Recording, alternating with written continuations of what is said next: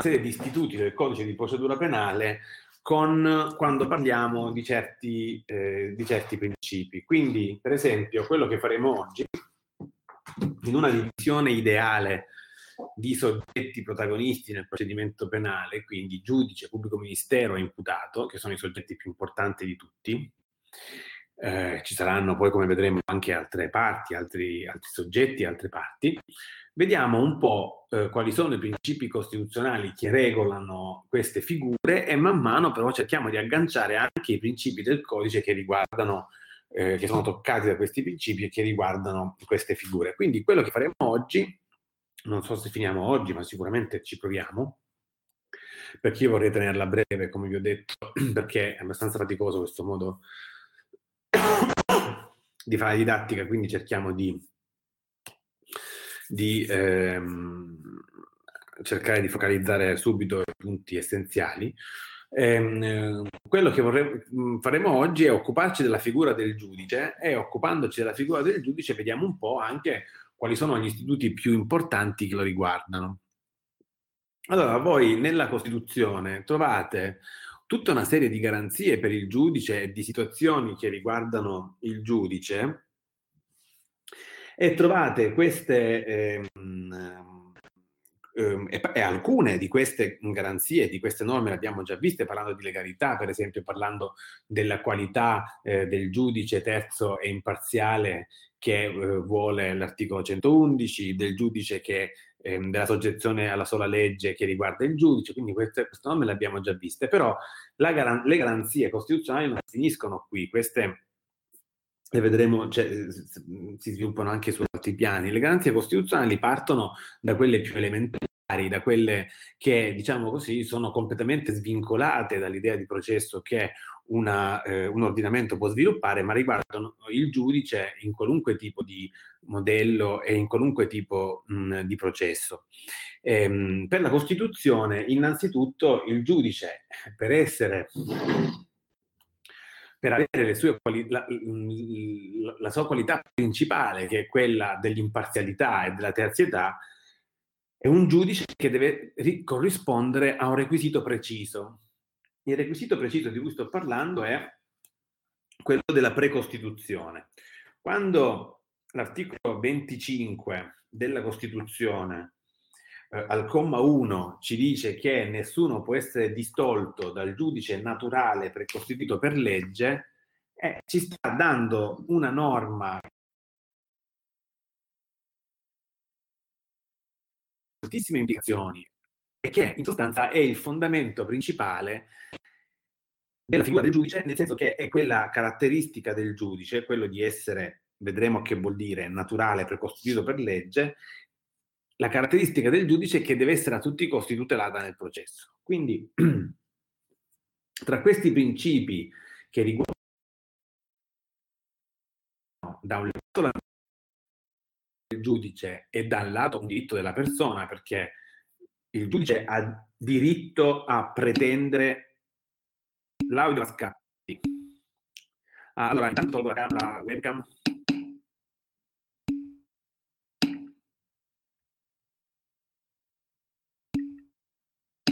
Vediamo se così va meglio. Sì, direi che va a, tu- va a tutti va a scatti. Sì, sì, certo, ripeto, ma prima di ripetere dobbiamo risolvere questa faccenda dello scatto. Ditemi se continua se, o se è migliorata. Vada meglio senza webcam, giusto? Ok. Bene, bene, bene, molto bene.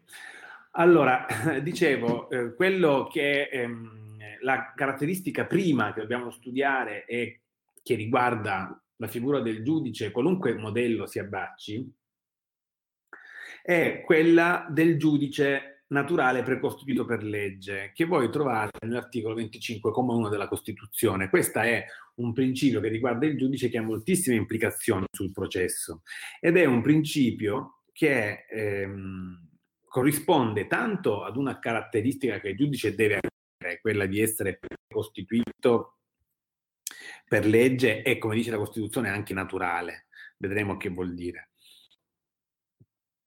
Ma Attenzione che corrisponde anche a una caratteristica, ad un, a un diritto dell'imputato, perché ogni persona, ogni imputato quindi ha diritto sacrosanto di essere giudicato da un giudice che sia precostituito per legge, naturale e precostituito per legge. Ora, um, questa regola innanzitutto è legata a quella regola che vieta l'istituzione di giudici straordinari, che trovate sempre in Costituzione, e eh, significa semplicemente che innanzitutto non possono essere istituiti giudici per giudicare fatti precisi. Quindi, in sostanza, non possono essere, e questo è molto importante, istituiti giudici per giudicare di fatti già avvenuti. Cioè il giudice deve, deve precedere il fatto. È molto importante perché questa è una regola che tutela, come vedremo molto bene, che tutela l'imparzialità del giudice. Imparzialità che è una, una caratteristica molto strana e complessa, però è una caratteristica imprescindibile del giudice che si raggiunge a piccoli passi, cioè si raggiunge con piccoli diversi accorgimenti. Uno di questi è la precostituzione del giudice. Quindi innanzitutto i giudici non possono essere istituiti per giudicare di fatti già avvenuti qualunque fatto di reato che venga commesso e che rientri nella giurisdizione della Repubblica Italiana deve avere il suo giudice che si è formato prima della commissione di questo fatto. Per garantire appunto l'imparzialità del giudice, cioè il giudice non interviene già sapendo su che cosa giudicherà, ma il giudice è lì che aspetta e il fatto va dal giudice, non il giudice dal fatto. Questo è molto importante e si intreccia anche un po' con quello che abbiamo un po' detto no, sui vari modelli. È importante che la giurisdizione non cerchi compulsivamente i fatti da giudicare. È molto importante che invece la giurisdizione sia ferma in, come in attesa mh, hm, e siano i fatti ad essere portati all'attenzione della giurisdizione ricordate che abbiamo detto che nell'inquisitorio, quello proprio delle origini, nell'inquisitorio era il giudice, era la giurisdizione che andava a caccia dei fatti da punire, perché punendo certi comportamenti la giurisdizione attuava direttive politiche, attuava ehm, eh, in sostanza eh, controllava il potere che lo Stato doveva mantenere. Ecco, la giurisdizione negli Stati democratici è assolutamente estranea a questo compito. La giurisdizione non deve e deve tenersi alla larga dalla tentazione di attuare direttive politiche oppure di eh, concretizzare direttive che consolidano il potere. Quindi una prima regola che noi abbiamo che ci impedisce, che eh, ci aiuta ad avere un giudice che non partecipi dell'indirizzo politico di chi governa è quello di avere un giudice che precede il fatto. Il giudice sta prima del fatto, sempre. Quindi questo vuol dire che c'è già una regola per cui per ogni fatto di reato che venga commesso riesce ad assegnare un giudice a quel medesimo fatto. Che cos'è quindi la precostituzione? La precostituzione per legge eh, non è altro che questo. Una, la Costituzione pretende dal legislatore che ci siano una serie di regole, una serie di previsioni che non soltanto costituiscano il giudice, quindi in sostanza individuino il giudice per i fatti di reati possono, di cui si può acquisire notizia. Ma come la Costituzione dice, non basta che il giudice sia costituito dalla legge, il giudice deve essere precostituito dalla legge, cioè deve essere individuato prima del fatto. Il che significa che se io voglio commettere un reato, alla luce delle regole che sono stabilite nel codice di procedura penale, prima di commettere quel reato io devo già sapere, devo essere già messo in grado di sapere qual è il giudice che mi giudicherà.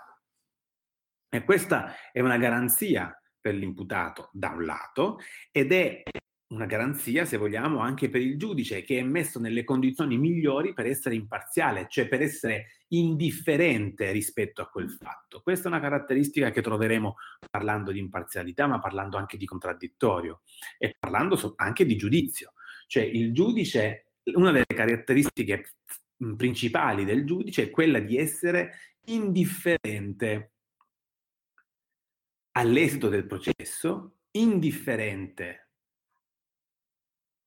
al fatto che si deve giudicare, per cui per quanto per lui, per il giudice, è assolutamente uguale, è indifferente che l'esito sia uno piuttosto che un altro. Se il giudice ha interesse a che l'esito di un, di un, certo processo sia uno e non un altro, vuol dire che non è imparziale, cioè prima che la cognizione sia esaurita, prima che il giudizio sia esaurito, lui sa già dove desidera, come desidera chiudere quel processo, quindi dove desidera arrivare. Questo mina la sua imparzialità, questo non fa di quel giudice un giudice imparziale, ma fa in sostanza di quel giudice un giudice partigiano, cioè un giudice che adotta una prospettiva, adotta una parte e quindi farà di tutto per ottenere quella, quel risultato. Questo giudice a noi non ci serve, questo giudice non ci dà alcuna garanzia di buon giudizio perché non ci dà alcuna garanzia né di legalità, non sappiamo se rispetterà le norme del codice quando gli impediranno di raggiungere il risultato desiderato ed è un giudice che non saprà ascoltare le parti perché detto brutalmente tiferà per una delle due, sia essa la difesa o l'accusa. Dobbiamo evitare noi questo, a tutti i costi dobbiamo evitare questo risultato e i meccanismi che il codice appresta per evitare questo risultato sono moltissimi e molto complessi. Quindi io devo innanzitutto, e questi sono no, eh, diciamo, principi molto importanti mh, mm, anche operativamente, perché dovete ehm, sapere che il codice non rimane sempre uguale a se stesso, si eh, succedono nel tempo modifiche che possono riguardare tantissime materie. Per esempio, succede spesso, relativamente spesso, che di tanto in tanto si tocchi la competenza del giudice. Ecco, io devo sapere bene che cosa significa questa garanzia per, giudica- per capire bene le modifiche della competenza dove come si devono interpretare e quale risultato possono avere e per capire bene che nessuna norma potrà mai distogliermi a me individuo dal giudice precostituito per legge, perché la Costituzione si esprime così. Nessuno può essere distolto dal giudice naturale precostituito per legge. Cioè la Costituzione dà un giudice precostituito e la persona che, per, che commette quel fatto deve stare davanti a quel giudice e non può essere spostata da quel giudice lì. Questo è chiaramente tutta una serie di principi che precipitano, precipita tutta quanta anzitutto sulla disciplina della competenza. La disciplina della competenza è molto importante perché ci dice come si distribuiscono gli affari penali. Cioè la competenza ci dice passo dopo passo come facciamo ad individuare il giudice precostituito per legge ogni volta che abbiamo un fatto di reato? E questi criteri noi dobbiamo vederli perché sono un po' da un lato complicati, dall'altro lato sono criteri che vengono utilizzati poi dalla legge, pena- dalla legge processuale penale anche per regolare altri istituti. Per esempio, adesso sembrerà molto strano, ma le regole, alcune regole sulla competenza saranno fondamentali per capire se un soggetto ha o non ha l'obbligo di testimoniare. Lo vedremo molto bene. Moltissimo, quindi tranquilli. Però questo vorrei, mh, mm, vorrei appunto mh, mm, uh, farvi eh, focalizzare l'attenzione sull'importanza delle regole della competenza anche per questo motivo, perché conoscere le regole della competenza non vuol dire sapere solo come si distribuiscono gli affari penali, ma significa anche dominare tutta un'altra serie di istituti, tra cui quello importantissimo della, eh, dell'incompatibilità a testimoniare. Allora, quando noi abbiamo, intanto partiamo dalla norma costituzionale per capire come deve essere delineata la disciplina della competenza, cosa dobbiamo aspettarci dalla disciplina della competenza, anche senza conoscerla. Se io non conosco la disciplina della competenza, so almeno tre cose. La prima cosa è che il giudice deve essere precostituito per legge. La seconda cosa è che il giudice deve essere naturale. La terza cosa è che nessuno può portarmi via da quel giudice. Quindi le regole della competenza, le regole sulla competenza, da un certo punto di vista si possono ritenere non derogabili. A meno che non sia la stessa legge che le moduli diversamente. Quindi, vediamo un po' che vuol dire. Il giudice precostituito per legge, innanzitutto, è un giudice che deve essere istituito, costituito da legge ordinaria e deve essere costituito pre, prima. Ma la domanda è prima di che cosa? Prima del fatto o prima del processo? Secondo voi?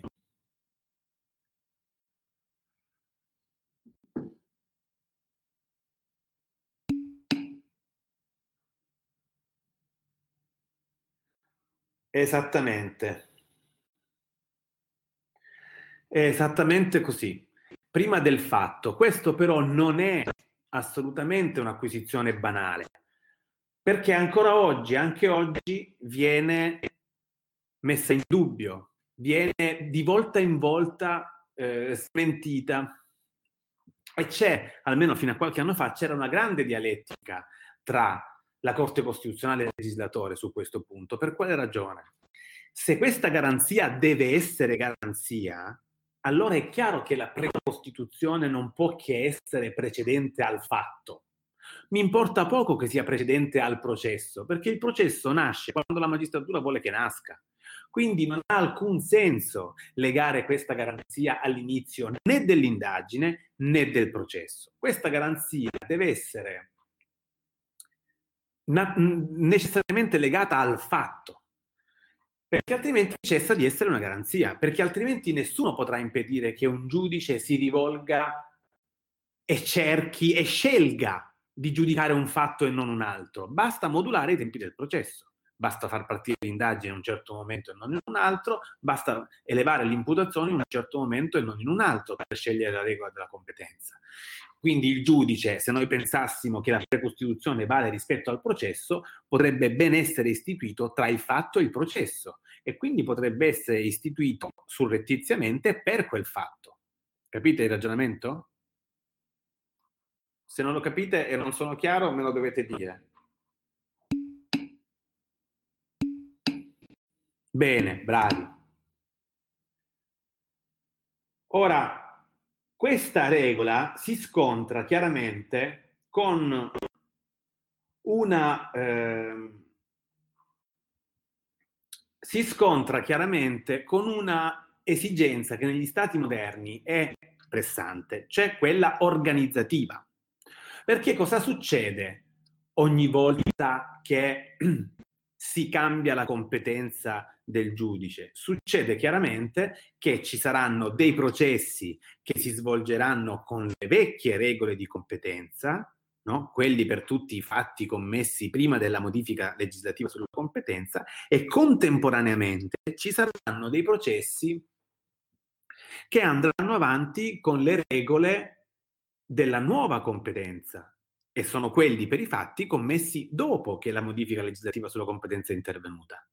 Questo ha sempre mandato, diciamo, un po' in palla il sistema giustizia perché tenere due giudici diversi per la stessa categoria di fatti è molto difficile. Per esempio, dal punto di vista organizzativo, per esempio, quando fu tolto il pretore, eh, a un certo punto, chiaramente, ne, non è che il pretore fu tolto un giorno e tutti quelli che stavano davanti al pretore finirono davanti al, al giudice monocratico, perché non si può, nessuno può essere distolto dal giudice naturale. Quindi il pretore e il monocratico andav- andarono avanti insieme per degli anni. E così quando arrivò il giudice di pace, no? il giudice di pace si prese nel 2000 tutta una serie di processi, ma non poté prendersi i processi per fatti commessi prima. E quindi andarono dovevano, dovettero andare in parallelo due competenze diverse per, gli, per i medesimi fatti. Proprio per questo motivo, dal punto di vista che è, un problema organizzativo, proprio per questo motivo il eh, legislatore ha sempre cercato, sempre, di ancorare le modifiche della competenza al momento dell'inizio del processo. Quindi diceva, è vero che il giudice è precostituito per legge, ma se io a un certo punto cambio una competenza, decido per esempio che il, pretore non c'è più e tutti gli affari del pretore vanno davanti al monocratico, non posso farlo in relazione ai fatti, perché mi troverei con una gestione folle dell'amministrazione della giustizia. Quindi dovrò necessariamente dire per tutti i processi che partono dal 17 marzo 2020 sarà competente il monocratico. E per tutti i processi che sono partiti prima, invece, rimane competente il legislatore. Così so già quando finisce questa faccenda. Il legislatore ha sempre tentato di fare così, ma sebbene la Corte Costituzionale abbia a volte assecondato questa tendenza, è ha più volte detto, e perché è stata costretta dall'evidenza dei fatti, ha più volte detto e ha più volte eh, ribadito che la precostituzione del giudice deve essere ancorata al momento del fatto. Quindi questa garanzia, ricordatevela come chiara, scolpita, ma ricordatevi anche che è progressivamente e ripetutamente messa in discussione dalle modifiche legislative, quindi molto occhio quando vedete una modifica sulla competenza, perché se questa modifica sulla competenza vi cambia il giudice a far data dall'inizio del processo e non da data di commissione del fatto, voi avete subito una lesione costituzionale che chiaramente può essere, può essere denunciata con le forme che conoscete. Quindi sappiamo che è una regola, sappiamo però anche, perché non viviamo nell'iperuranio, che questa regola è quotidianamente messa in discussione, quindi c'è bisogno di stare molto attenti. Se la garanzia della, pre, della, prestitu, della precostituzione ha un senso, questa garanzia deve essere riferita al momento del fatto. Poi cosa sappiamo da questa norma? Sappiamo che questo giudice deve essere naturale. Ora, io quando studiavo la Costituzione, eh, studiavo eh, procedura penale o costituzionale, dicevo naturale, ma sì, eh, biologico, cioè, cioè, cosa vuol dire naturale? Ci, so, cioè, ci sono sempre passato su dicendo, vabbè, ripetiamo naturale, tanto prendo 30 se ripeto naturale, ma non è che si capisca bene che vuol dire naturale. Cosa vuol dire? Che non deve essere deficiente, che non deve essere una macchina. Eh, cosa vuol dire? Allora, questa, questa parola è una parola che è stata aggiunta dai costituenti, ma che in realtà è priva di un autonomo significato. Perché? Perché tutti i significati che sono stati nel tempo agganciati all'aggettivo mm, naturale sono dei significati che hanno avuto poi tutti l'effetto di distogliere dall'imputato il giudice precostituito. Mi spiego. Il giudice naturale è stato inteso in vari modi. Alcuni lo intendono come giudice specializzato, e vedremo perché è un errore. Ma naturale non vuol dire specializzato e quindi è un'interpretazione comunque di per sé molto arbitraria. Altri, in maniera molto più eh, attendibile, per esempio Cordero, hanno detto guardate che giudice naturale non può che voler dire questa cosa qui, deve essere il giudice del luogo in, in cui è stato commesso il fatto. Quindi voi vi immaginate se la Costituzione avesse detto soltanto che il giudice deve essere precostituito? Vi immaginate che cosa avrebbe combinato un legislatore pazzo se avesse deciso di far giudicare i reati di Caltanissetta al giudice triestino? Non si capisce più niente, diventa un casino.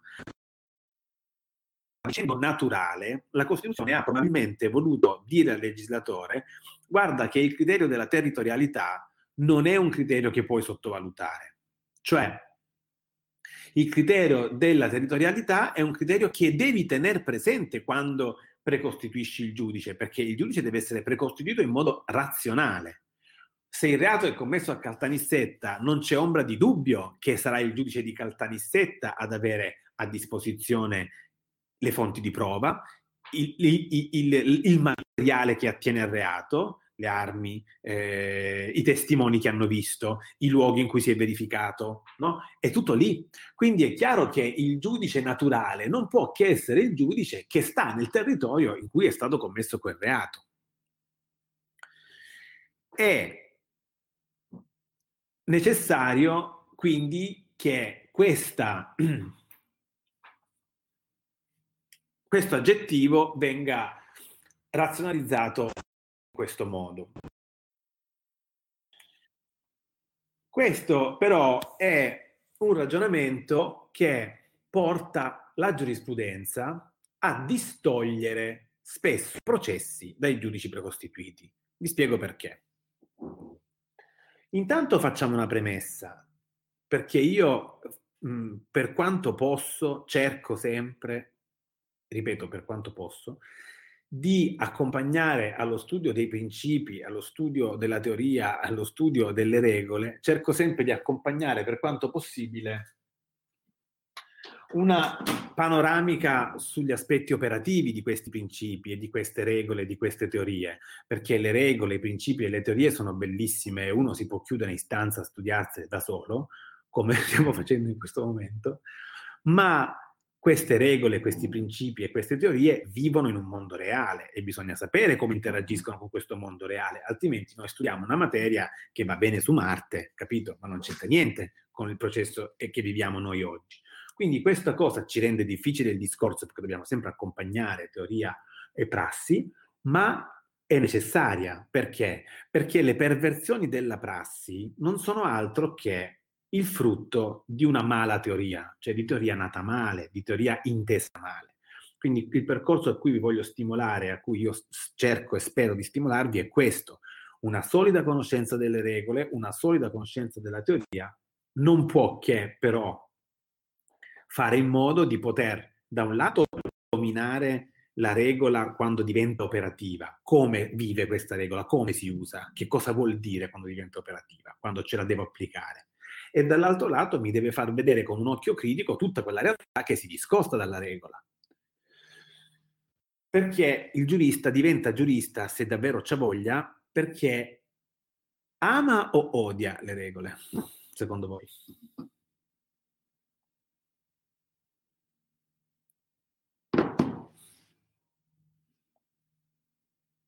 Sto parlando da solo?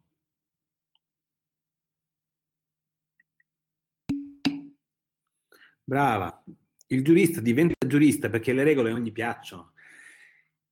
Il giurista, quello vero, secondo me, ha una avversione nei confronti della regola patologica. È proprio per questo che diventa un giurista, perché è talmente ossessionato dall'odio nei confronti della regola che a un certo punto la deve, voler, la deve poter dominare. Ed è esattamente quello che succede quando si studiano le regole operative. Quindi Attenzione a, a, questo aspetto, una forte teoria per poter dominare la prassi, non sono due cose scisse. Hm? Allora io posso imparare che naturale viene interpretato come giudice del territorio, che è una regola assolutamente razionale non c'è dubbio alcuno. Ma questa interpretazione da un lato si basa su un arbitrio, perché naturale non vuol dire del territorio, lo decidiamo noi, per distogliere l'imputato dal giudice precostituito. Come? In quale modo? Semplice.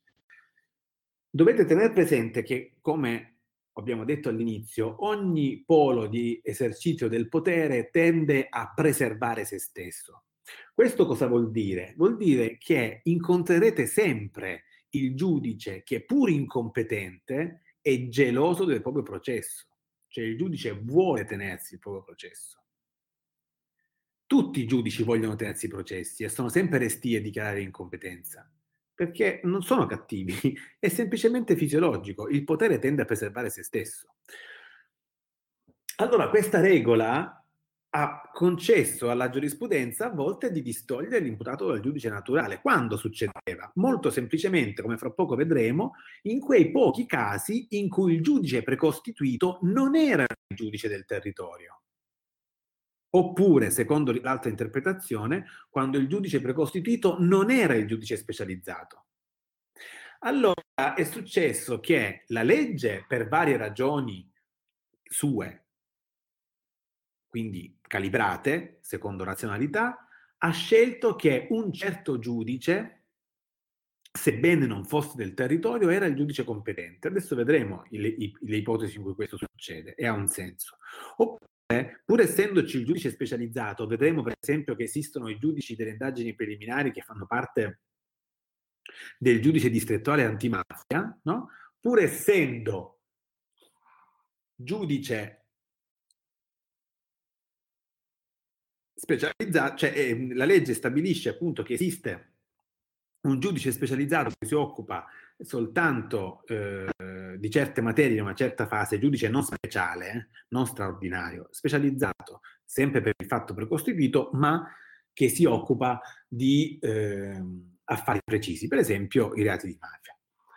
Tutte queste eh, interpretazioni dell'aggettivo naturale hanno spinto molto spesso la magistratura a dire No, sarà il giudice naturale che si tiene il processo, cioè il giudice del territorio, anche se la legge dice diversamente. Sarà il giudice specializzato a tenersi quel processo, anche se la legge dice diversamente, perché il requisito della naturalità è previsto dalla Costituzione. Quindi voi troverete, trovate ancora moltissimi casi in cui la legge vi dice che il giudice è X, ma la giurisprudenza tenta di distogliere quel processo da quel giudice per richiamare il processo al giudice specializzato o al giudice del territorio, se il giudice precostituito non è né specializzato né del territorio. Per esempio, può succedere no? che reati connessi, no, reati non di mafia, ma connessi con reati di mafia vengano giudicati dal giudice specializzato, quando la legge invece vorrebbe che, che, il reato non di mafia venisse separatamente giudicato dal giudice precostituito, cioè quello non specializzato. Oppure vedrete per lo stesso motivo, quando si intrecciano le connessioni, che il giudice del territorio reclama a sé, sulla base della naturalità, reclama a sé un processo eh, distogliendolo però dal giudice precostituito, che in quel caso specifico non è il giudice del territorio. Quindi è verissimo che l'interpretazione della naturalità come territorialità è un'interpretazione razionale, è un'interpretazione giustificata, è un'interpretazione intelligente, ma un'interpretazione che poi ha vissuto in maniera perversa, perché il giudice naturale assumendosi specializzato o assumendosi lui territoriale, progressivamente in nome di questa naturalità, di questa specializzazione, di questa territorialità, ha distratto al giudice precostituito alcuni processi. E questo accadeva quando la legge diceva tu sei il giudice del territorio, ma per motivi miei precostituisco un altro giudice di un diverso territorio, perché io ho intenzione di fare così. E quelle regole legali sono state violate dai magistrati che in nome della naturalità si sono tenuti il processo, sebbene la legge non voleva che lo tenessero loro. Qual è il, l'esito di questa interpretazione dell'aggettivo della naturalità? È un esito che viola la garanzia costituzionale, chiaramente. Perché? Perché se io quando commetto un reato leggo il codice e vedo che il giudice che mi giudicherà è X, io devo essere sicuro che quel giudice mi giudicherà. Io devo saperlo prima, il giudice è precostituito. Non posso poi scoprire che il giudice precostituito è improvvisamente diverso da quello naturale e quindi fisco davanti a un altro giudice. E questo vuol dire che la garanzia dell'articolo 25 è morta, è stata violata, non si è più verificata per me. Quindi, magari faremo qualche esempio dopo per rendere la cosa più chiara. Quello che mi interessa oggi, adesso, farvi trasmettervi è questo. Sentirete spesso, vedrete chiaramente e con sicurezza molti dire che naturalità vuol dire, per esempio, territorialità o specializzazione, attenti, sono interpretazioni origina- eh, intelligenti a patto però che non si riduca togliere il processo dal giudice precostituito. Ecco perché il modo migliore per intendere la naturalità è semplicemente non intenderla, non dargli alcun peso. Come diceva Massimo Nobili, l'unico modo per rispettare l'articolo 25 è quello di pensare che il giudice naturale non sia altro che il giudice precostituito. Il giudice è naturale quando è precostituito ed è precostituito e quindi naturale. È un'interpretazione che annulla quell'aggettivo, ma annullando quell'aggettivo preserva la garanzia della precostituzione, che è l'unica vera garanzia oggettiva, cioè giudice costituito prima del fatto. Questo giudice poi non può cambiare perché scopriamo che ce n'è un altro naturale, che domani decidiamo che vuol dire territoriale o specializzato. Ok? Si segue?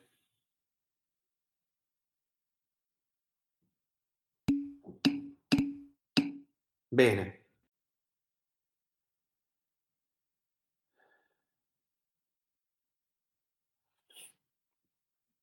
Bene, molto bene. Allora, questo giudice precostituito è un giudice che la legge, in una organizzazione moderna del processo, costituisce in maniera molto complessa. Oddio, dai, non esageriamo, cioè complessa al punto giusto. E vediamo queste regole con cui il codice e il giudice precostituisce la competenza del giudice. Noi abbiamo un problema, cioè quello che dobbiamo distribuire in un, un'immensità di notizie di reato in tutti i giudici presenti sul territorio. Tenete presente che le notizie di reato in Italia sono una quantità incalcolabile, perché l'Italia è uno di quei paesi che allegramente ha portato il numero delle sue fattispecie penali all'infinito, cioè sono incommensurabili, hm? cioè non si possono contare, ormai ci hanno rinunciato a contarlo, ok? Quindi bisogna distribuire questo, queste, queste, eh, questi affari penali. I criteri di competenza si muovono lungo tre sentieri. La competenza si, di, si distribuisce per materia, per territorio e per connessione. Sono tre criteri autonomi di competenza, cioè ognuno vive per sé. È chiaro che si intrecciano, perché se ho un reato devo scoprire sia qual è il giudice competente per, per materia, sia qual è il giudice competente per territorio. La connessione risolve entrambe, entrambe le domande. Ok? La competenza per materia. Per capire come funziona la competenza per materia, io devo guardare la fattispecie penale, perché non per tutte le fattispecie penali c'è lo stesso giudice. Non è che lo stesso giudice può giudicare dell'ingiuria e dell'omicidio premeditato, no? Quindi intanto bisogna capire come è distribuita, come sono distribuiti gli affari penali nei vari giudici in relazione alla fattispecie, cioè di che reato stiamo parlando. E con questo scopriamo anche quali giudici ci sono, quanti giudici ci sono sul territorio nazionale. Innanzitutto c'è la Corte d'Assise. La Corte d'Assise è il giudice che si occupa degli affari più gravi.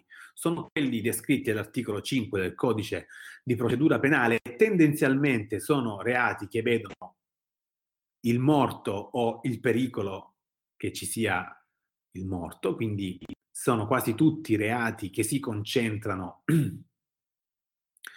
eh, nella eh, tutela quasi tutti del bene della vita e sono reati puniti con l'ergastolo o con, reati no, o con pene non inferiori, non, inferiore, non inferiori a 24 anni.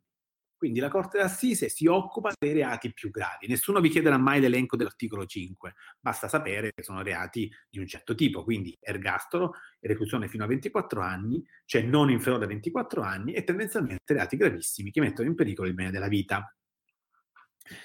Ma è un elenco chiuso chiaramente, perché il giudice deve essere precostituito. Che tipo di giudice è la Corte d'Assise? La Corte d'Assise è il giudice che si occupa dei reati più gravi perché ha una composizione molto particolare. La Corte d'Assise è composta da due giudici togati e sei giudici popolari. Allora, questo si chiama, attenzione, non lo sa nessuno, quindi potete fare i fighi con quelli dell'altra università. no, scherzo. Questo si chiama scabinato che è una parola bruttissima che io ho sempre de- odiato con tutte le mie forze, perché non è brutta, ma scabinato cosa vuol dire? Vuol dire composizione mista di giudici togati e popolari. Lo scabinato è una cazzata, cioè non è né giudice togato né giudice popolare, quindi è diciamo una direi perversione mh, liberale, nasce in, in epoca liberale.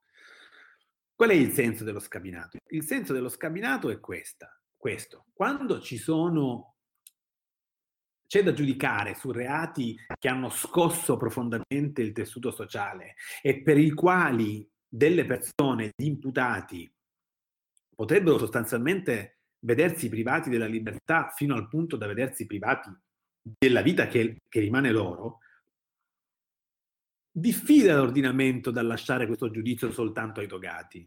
L'ordinamento ha necessità, sente la necessità di introdurre una sorta di istanza sociale, un'istanza sociale che è introdotta con i sei giudici popolari che fungerebbero un po' da controllo del togato, portando nel, nel, nel corpo, nella fisionomia del giudice, questa rappresentanza della società che controllerebbe in casi gravissimi l'opera, ehm, l'operato del, dei giudici togati. Attenzione che non è una giuria, la giuria è composta esclusivamente da popolari e non è un giudice professionale, perché oltre ai togati ci sono anche i popolari, è un misto e come tutti i misti non funziona. Perché non funziona? Non funziona perché ci sono sei popolari, due togati, si decide a maggioranza, quindi i popolari possono ben mettere in minoranza i togati, ma la sentenza la, scrive, la scrivono i togati. Quindi in cosa si risolve in processi delicatissimi questa composizione folle del giudice d'assise? Dico folle perché la ritengo tale per i motivi che vi sto per dire. Si risolve in questo terribile impasse, cioè si risolve nella possibilità che i giudici togati messi in minoranza scrivano una sentenza piena zeppa di vizi in modo da farsela annullare in appello. Questo è esattamente la dinamica della sentenza suicida cosiddetta, no? la sentenza che viene scritta per essere cassata. Questo non è altro che un modo di annullare il legittimo voto dei popolari che ha portato alla decisione di quel processo. In Italia abbiamo un esempio eh, clamoroso che voi sicuramente non ricordate perché siete giovani, ma il primo processo Sofri per l'omicidio di Luigi Calabresi di, fu, non fu nient'altro che teatro di questa pantomima ridicola, per cui i togati erano in forte disaccordo con i popolari che li misero in maggioranza assolvendo l'imputato e scrissero una sentenza che non poté che essere annullata. E il processo fu rifatto, rifatto e rifatto perché i togati impedivano che le assoluzioni venissero giustificate da una motivazione decente per anni, anni e anni finché non si arrivò alla condanna, che era quello che evidentemente i togati volevano, al contrario dei popolari però. Questa è la perversione della Corte d'Assise. E dovete tenerla ben presente, poi è chiaro che se di lavoro fate i pubblici ministeri o fate gli avvocati, la Corte d'Assise, tenete presente, ma se ci lavorate con queste cose ve ne accorgerete, vi richiederà di impostare il processo in maniera completamente diversa un buon avvocato davanti a un, a un, monocratico, a un collegiale, potrebbe essere un pessimo avvocato davanti all'assise.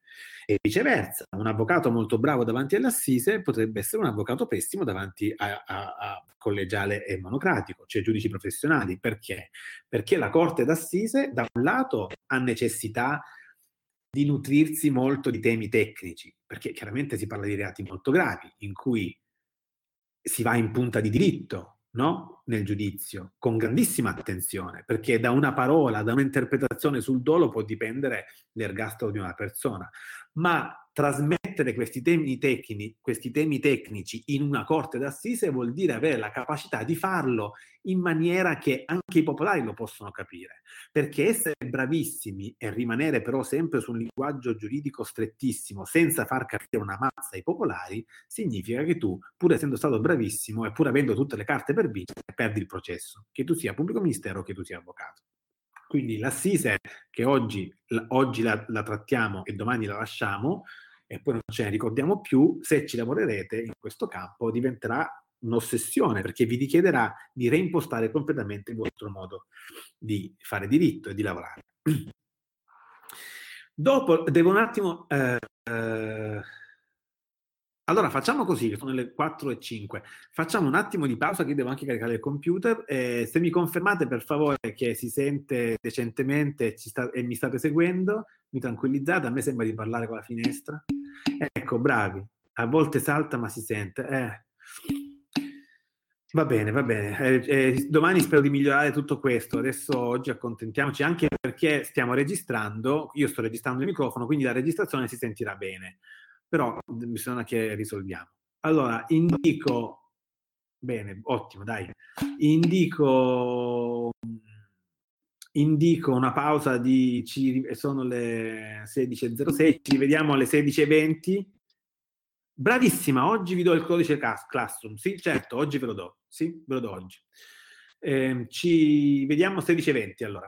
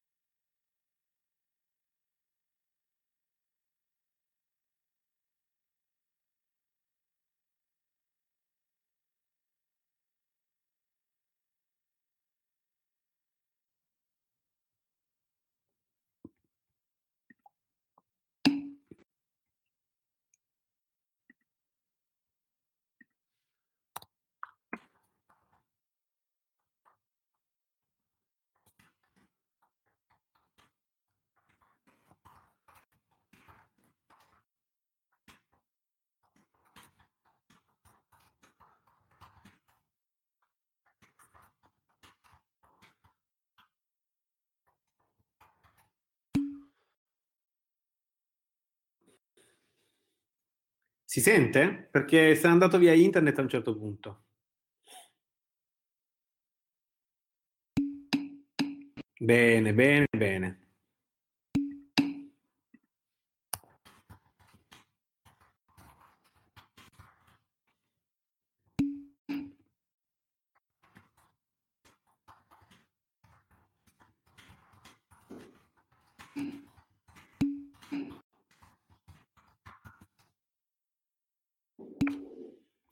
Bene, molto bene.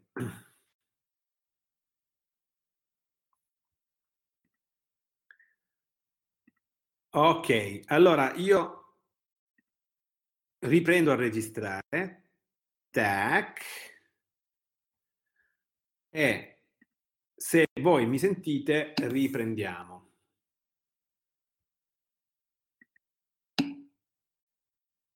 Sì, esattamente, dovrebbe andare bene.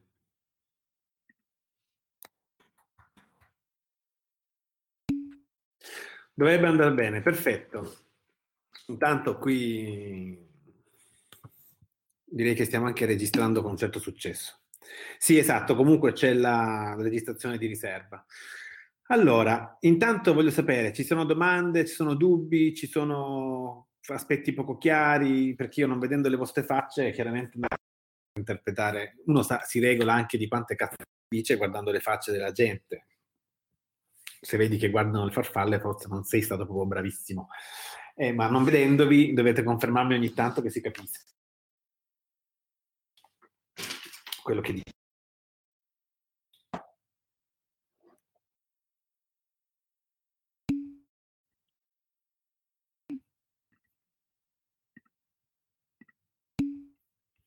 Bene, bene, bene, bene. Gli appunti se ne vanno perché io lo odio.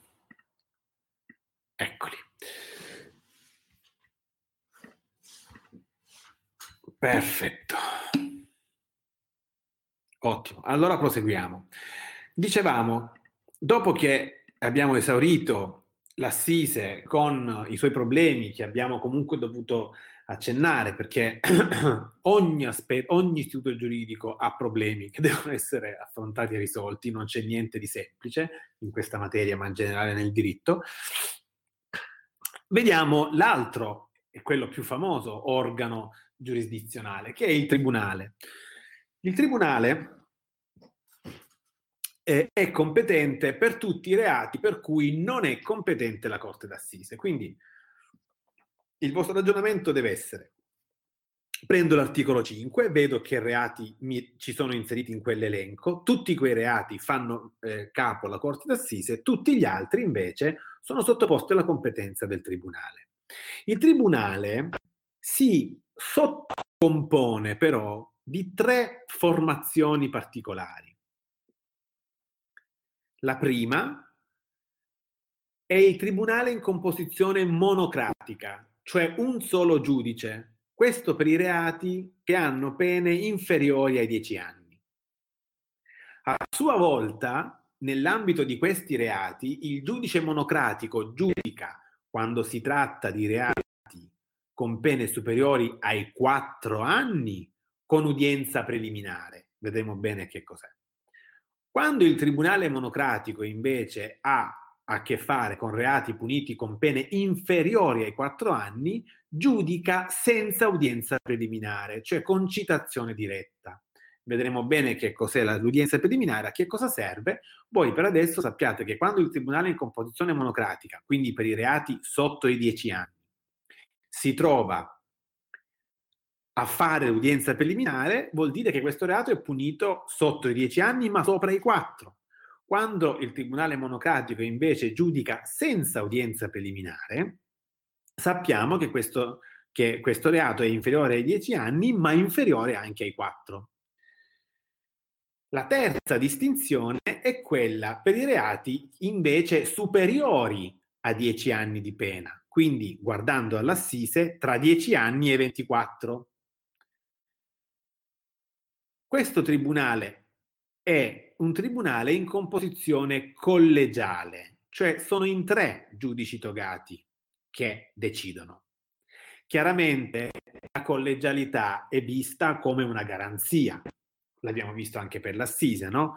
Più il reato è grave, quindi più il reato ha turbato il tessuto sociale e più il reato rischia di pregiudicare con la pena la vita dell'imputato, più è il caso di guardarci bene e guardarci bene nel processo penale significa più occhi, più teste.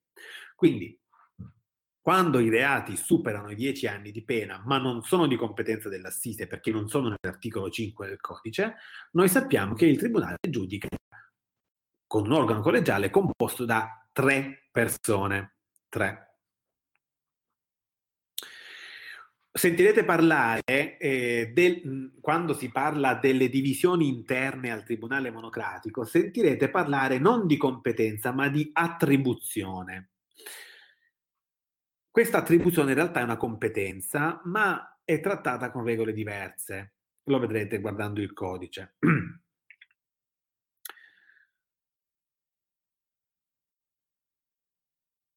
cioè, quando ci sono errori nella divisione interna degli affari penali al tribunale, quindi ci sono errori tra monocratico e collegiale o ci sono errori tra monocratico con, con udienza preliminare e monocratico con udienza, senza udienza preliminare, non si usa l'istituto de, dell'incompetenza, che lo vedremo che cos'è, ma si usano regole diverse per, di, per rimediare a questi errori.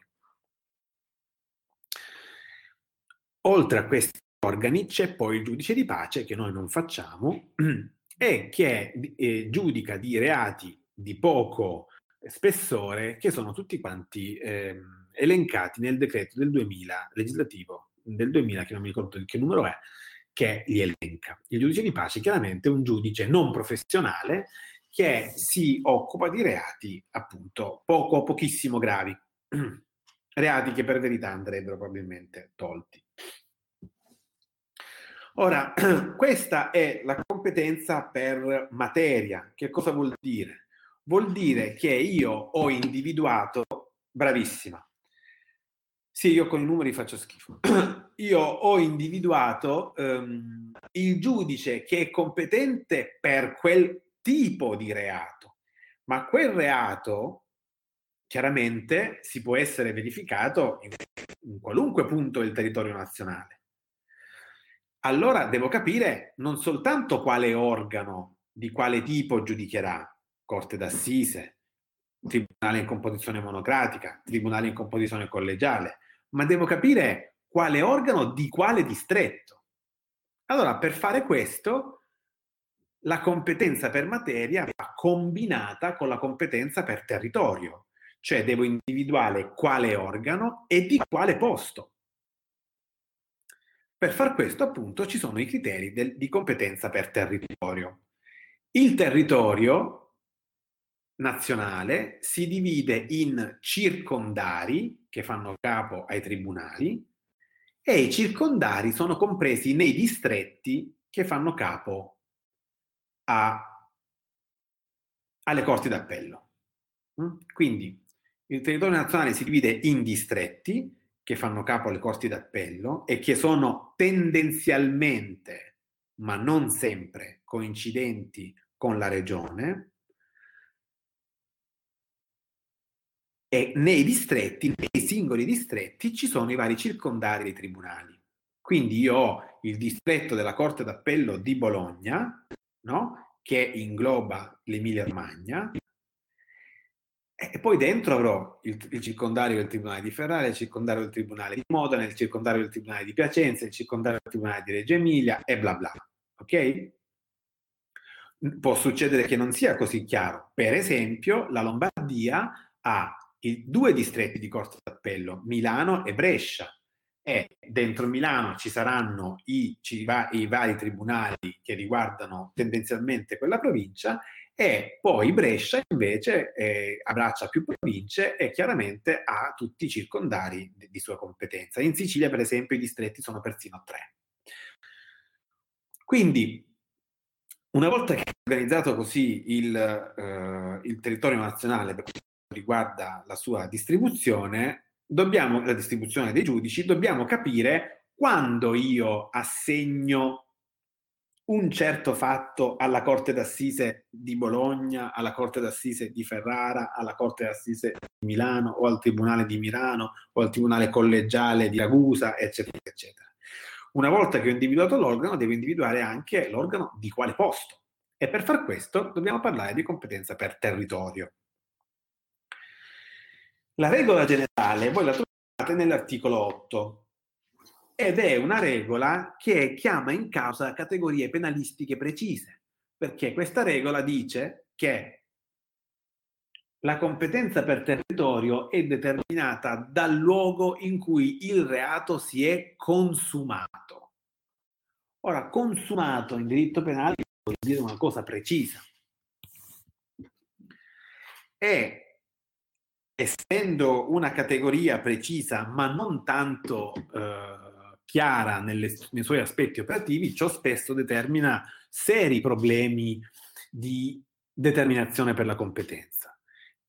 Per capire qual è il giudice competente per territorio, io devo guardare il posto in cui il reato si è consumato, cioè il posto in cui il reato, una volta perfezionato, ha raggiunto il massimo della sua off- offensività cioè ha raggiunto il massimo possibile della sua capacità lesiva, cioè di offendere il bene protetto. È possibile che un reato si perfezioni o si consumi nello stesso tempo, è anzi la situazione più comune. Se io sparo un colpo di pistola in testa a uno, gli elementi della fattispecie si perfezionano tutti e quindi vengono tutti ad esistenza, e nel medesimo momento il reato si consuma, perché una volta che io ho esaurito la condotta, cioè esploso il colpo di pistola, nello stesso, quasi nello stesso momento si è verificato l'evento, cioè quello è morto, è chiaro che in quel momento l'offensività si è esaurita, cioè ha raggiunto il suo massimo possibile e si è esaurita. È un reato, in questo caso persino istantaneo, quindi è facilissimo dire quando si consuma un omicidio di questo tipo, no? Si consuma quando, dopo la condotta, a seguito della condotta, eh, la persona offesa muore. Però ci sono reati per cui non è così semplice la distinzione tra... Per, cioè non è... è, è cioè ci sono reati per cui è necessario distinguere tra perfezione e consumazione.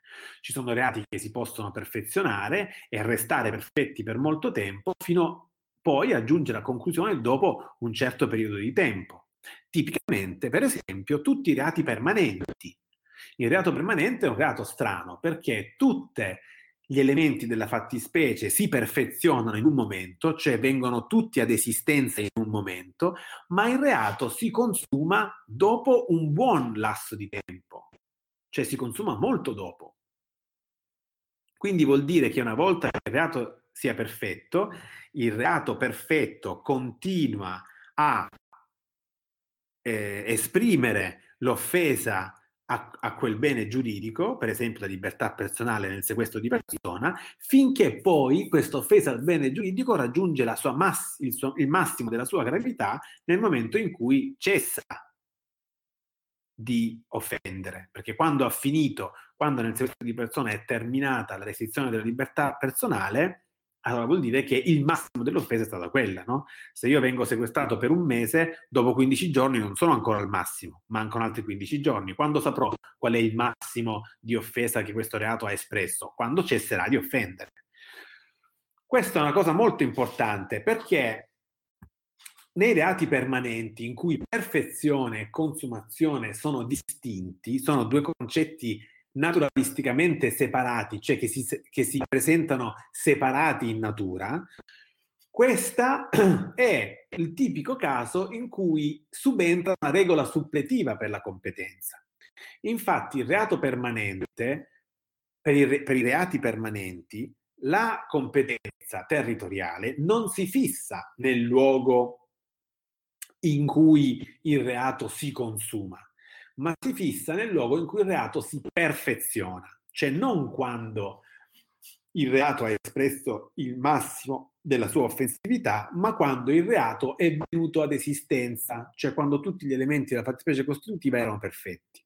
Per essere spicci, il, per essere, facendo l'esempio con il sequestro di persona, che è chiaramente il reato permanente più comune di tutti, la regola per quanto riguarda i dati permanenti è la seguente, cioè io se rapisco una persona a Ferrara, me la porto, eh, non so, sui monti in Trentino e la tengo chiusa lì per tre mesi e poi in tre mesi mi tanano e mi arrestano e la liberano, se io sto alla regola per cui la, la, il, la competenza è fissata dal luogo di consumazione, dovrebbe essere il giudice di Trento, a giudicare di quel sequestro di persona, ma il codice fa una scelta diversa. Dice che per i reati permanenti la, eh, è la perfezione del reato, non la consumazione che segna il luogo della competenza per territorio. Quindi quel sequestro di persona sarà giudicato dal giudice di Ferrara, perché è lì che è venuto a perfezionarsi il reato, è lì che io ho rapito quella persona. Ok? Questo perché? Questo per un motivo molto semplice se io potessi, se io avessi la regola per cui anche nel reato permanente la competenza territoriale è fissata nel luogo di consumazione, io potrei scegliere il giudice che mi giudica. Io rapisco una persona a Ferrara, poi so che a Roma c'è mio cugino che è buono con me anche se faccio delle cazzate, allora prendo questa persona, la porto a Roma e la libero a Roma, così so già che magari mi giudica mio cugino. Ok? Esempio stupido per farvi capire. Cioè potrei scegliere il giudice che mi deve giudicare perché posso dominare il momento di consumazione del reato, cioè posso scegliere io quando si consuma una volta che è permanente, che è perfezionato. Lo posso perfezionare a Ferrara e non posso scegliere di perfezionarlo a Ferrara perché la persona che voglio rapire sta là, ma posso scegliere ad esempio, dove liberarla. Quindi posso scegliere esattamente il posto in cui si consumerà e di conseguenza il posto in cui verrò giudicato. Allora, per evitare che chi commette reati permanenti si scelga il giudice, la legge ha giustamente stabilito che nei reati normali il, il territorio, il posto in cui si incardina la competenza è il luogo in cui il reato è stato consumato. Invece per i dati permanenti è il luogo in cui il reato è venuto ad esistenza, quindi si è perfezionato. Ok? C'è anche un'altra regola derogatoria a quella principale, cioè diversa.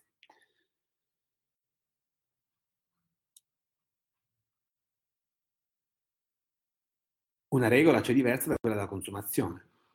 Questa regola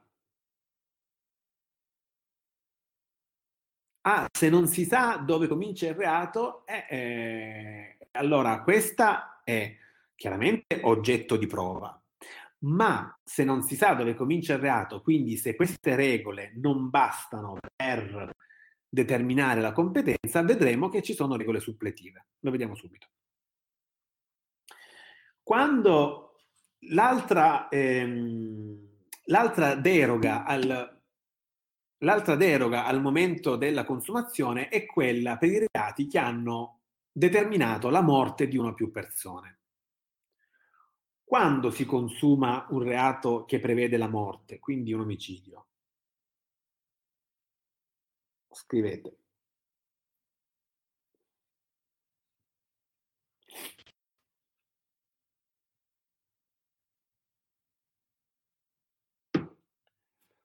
Oh, non sapete quando si consuma un omicidio?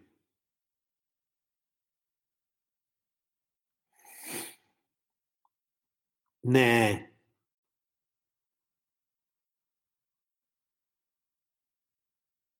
Pronto? Non ci credo che non sapete quando si consuma un omicidio. Bravissimi. Quando la vittima muore. Perfetta. È proprio così. Però la legge qui stabilisce che la regola della, cons- della consumazione non va sempre bene. Perché?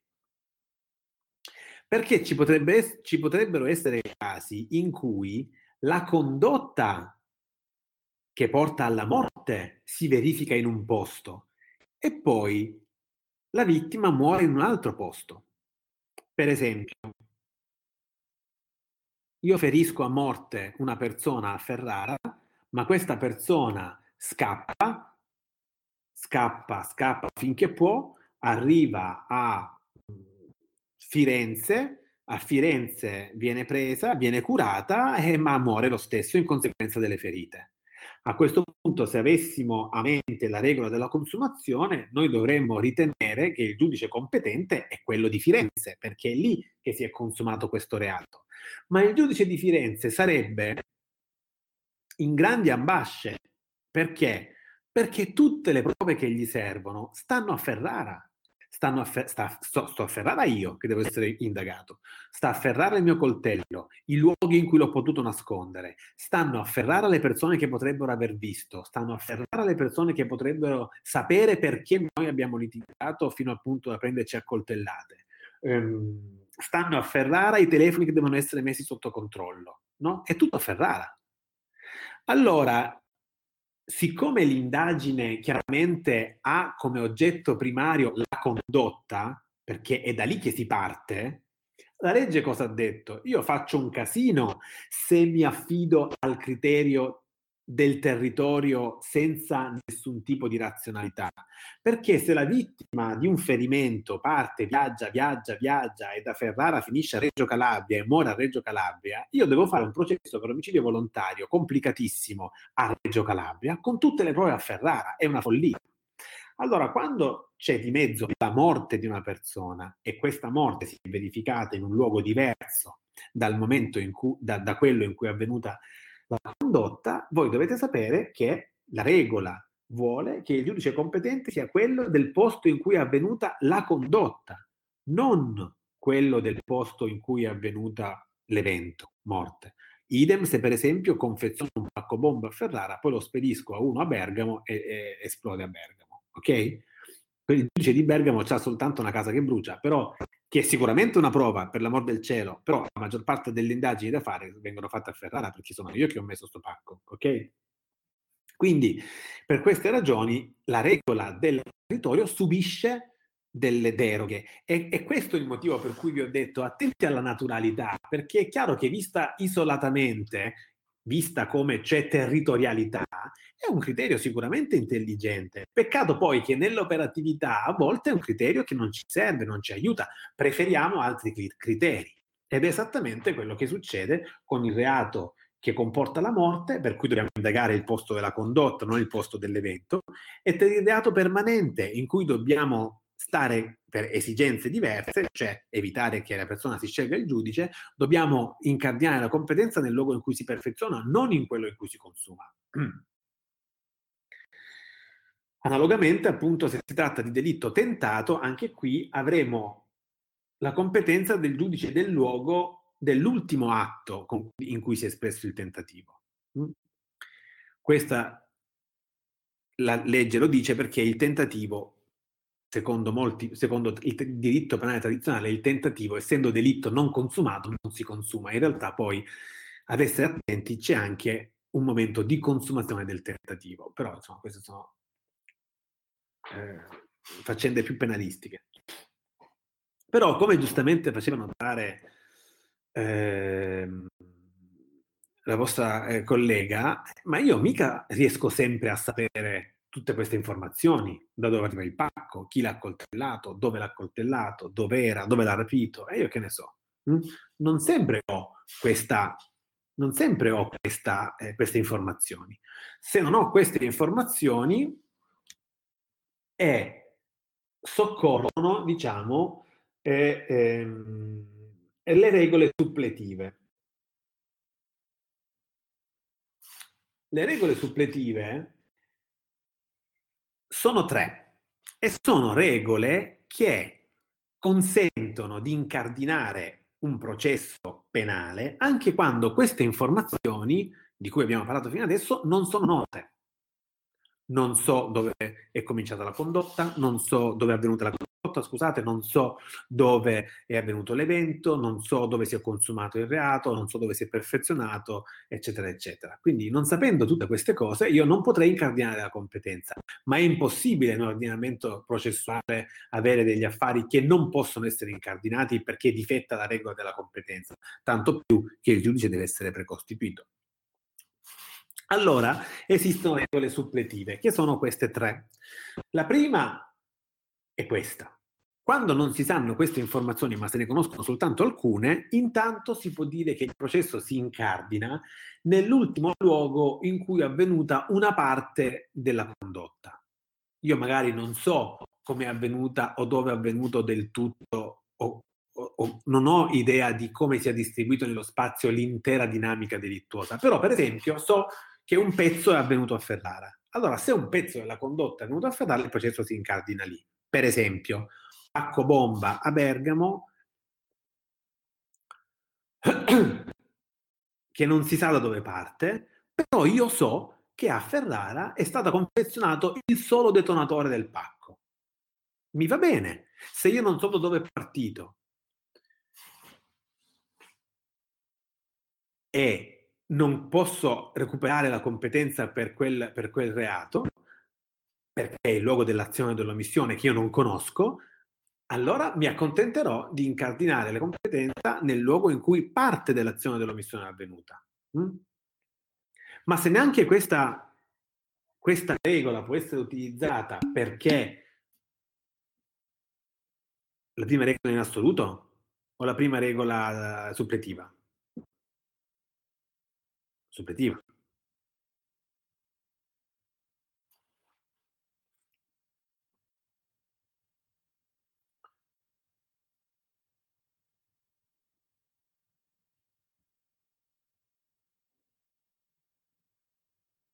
Sì, suppletiva suppongo.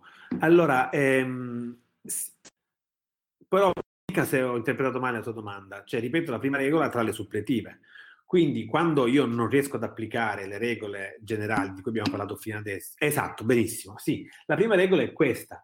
Io se non so dove il reato si è consumato o essendo reato permanente non so dove si è perfezionato, allora io incardinerò il processo dove si è realizzata una parte dell'opzione o dell'omissione, se conosco questa informazione, no? Per esempio, eh, Sì, persona che muore, eh, persona che muore, eh, non so, a Firenze, no? essendo partita da Roma, per dire, no? eh, avvelenata, ok? Io non so come chi l'abbia avvelenata, però so per esempio che quel veleno è stato comprato a Trapani, ok? Allora io lì incardino la competenza. Una parte dell'azione dell'omissione si è verificata lì e quindi lì io incardino la competenza. Se non conosco bene dove tutta la condotta si è verificata o dove si è perfezionato o consumato il reato, o dove è avvenuta la condotta intera nel caso di morte, mi accontenterò di incardinare il processo dove è avvenuta una parte dell'azione o, della, o dell'omissione.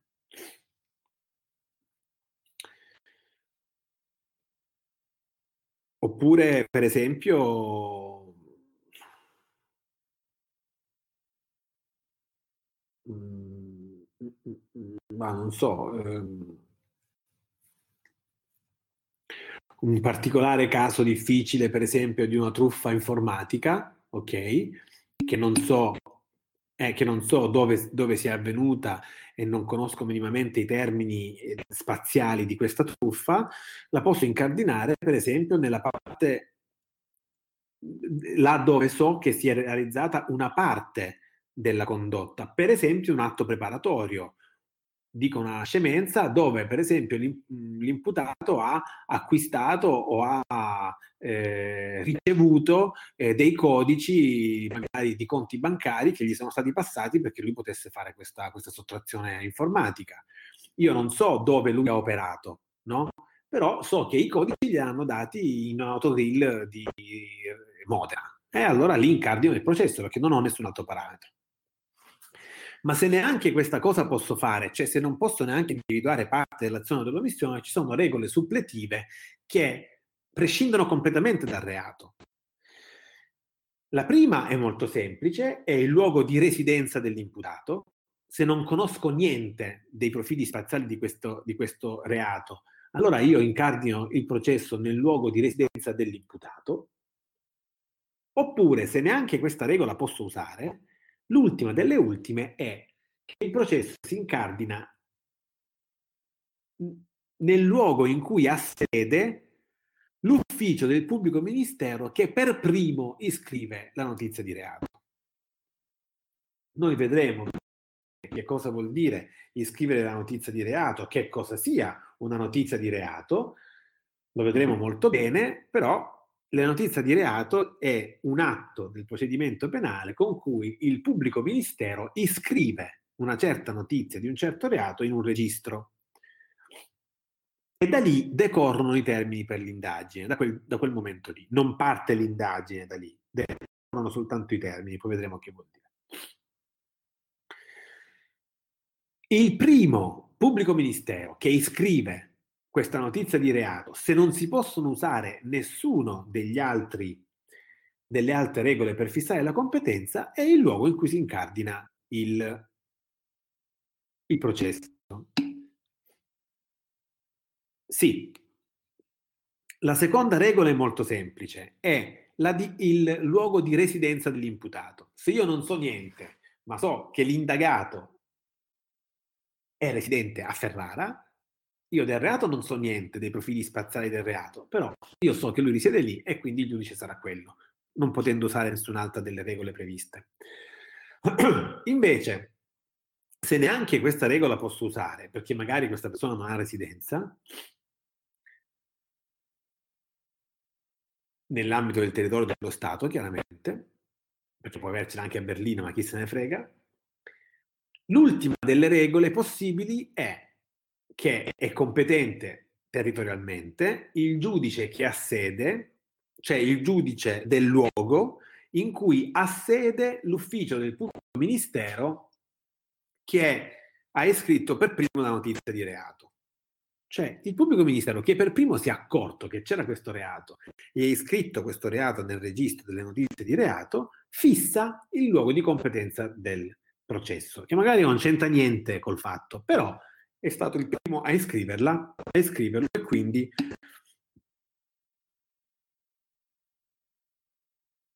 Ecco, questa è una domanda molto intelligente, che è una domanda che affrontiamo facendo questo piccolo simpatico esempio. Cioè, vi, chiedeva la vostra collega, se non avendo nulla usiamo la residenza oppure usiamo anche l'ufficio del pubblico ministero che per primo si è accorto e per primo iscrive, e poi scopro che il reato è avvenuto a Bolzano, lascio il tribunale pugliese o posso spostare eh, nel luogo di competenza eh, reale? Quindi Bolzano. Rispondo con un esempio, ma voi non so se ve lo ricordate, ma vi siete mai chiesti perché i reati ascritti a Fabrizio Corona che avevano a che fare con i ricatti che lui faceva dopo aver fatto le fotografie dei calciatori con delle tipe, con dei trans o che pippavano, con roba del genere, e poi diceva, vecchio, se non vuoi che io metta questa foto su un giornale, compramela tu, no? Condotta che fu, che fu ritenuta estorsiva, io ho qualche dubbio, mh, condotta che fu ritenuta estorsiva, mi siete chiesti perché per questi fatti era competente il giudice di potenza?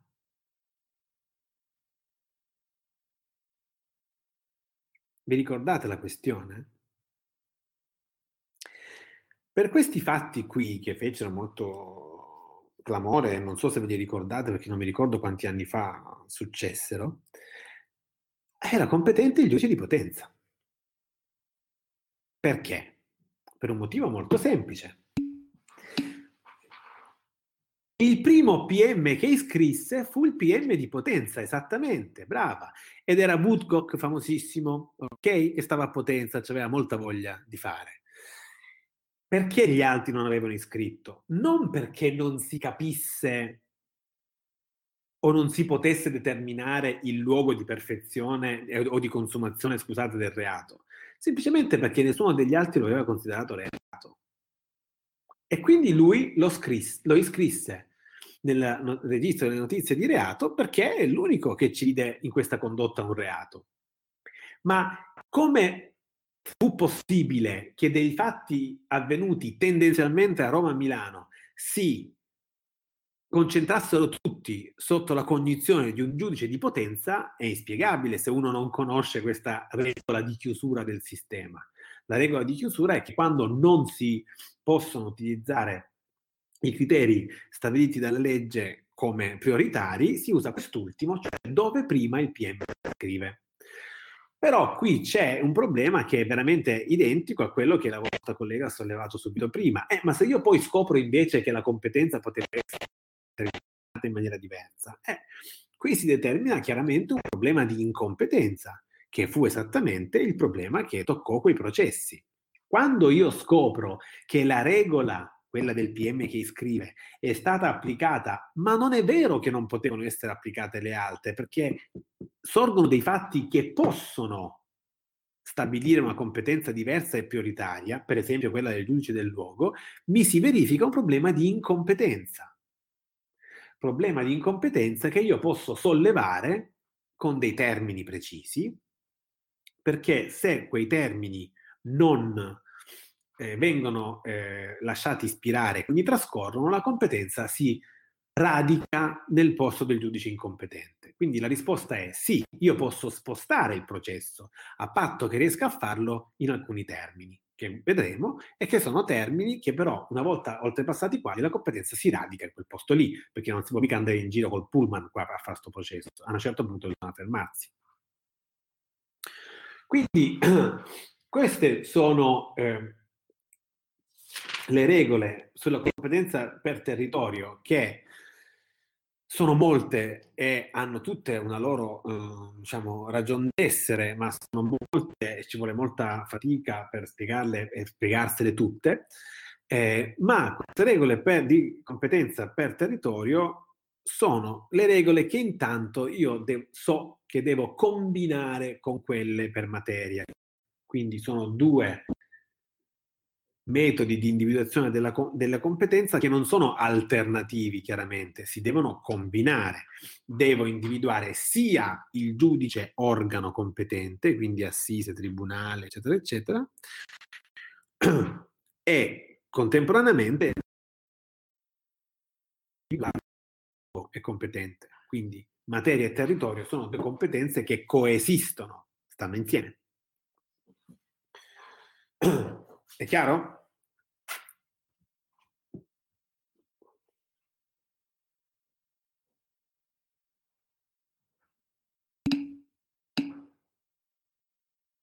Bene.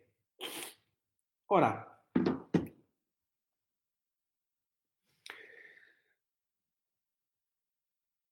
un terzo caso di competenza un po' complicato è quello della competenza per connessione.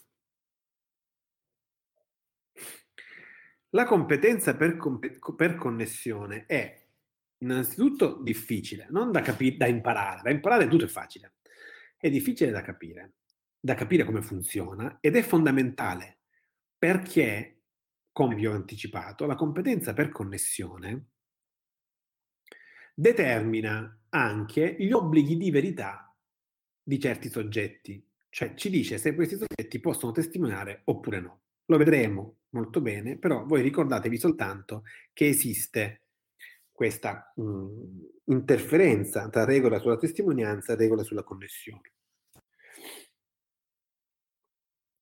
La competenza riguarda più reati connessi tra loro. La competenza per connessione, scusate, riguarda più reati connessi tra loro, ok? Cioè sono reati che sono legati in qualche modo. Allora, l'intendimento del legislatore è quello di portare davanti a un giudice tutti i reati che siano in qualche modo legati tra loro anche se presi singolarmente sarebbero di competenza di giudici diversi. Adesso vediamo cosa vuol dire questo legame.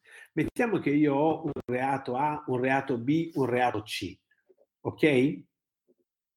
Per il reato A è competente Roma, per il reato, anzi, Corte d'Assise di Roma.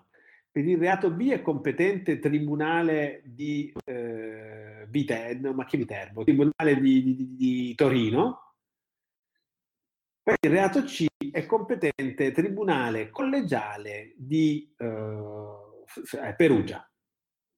Ok? Sono il reato A deve andare alla Corte d'Assise di Torino, il reato B deve andare, scusate, il reato A deve andare alla Corte d'Assise di Roma, il reato B deve andare al Tribunale di Torino, il reato C deve andare al Tribunale collegiale di Perugia.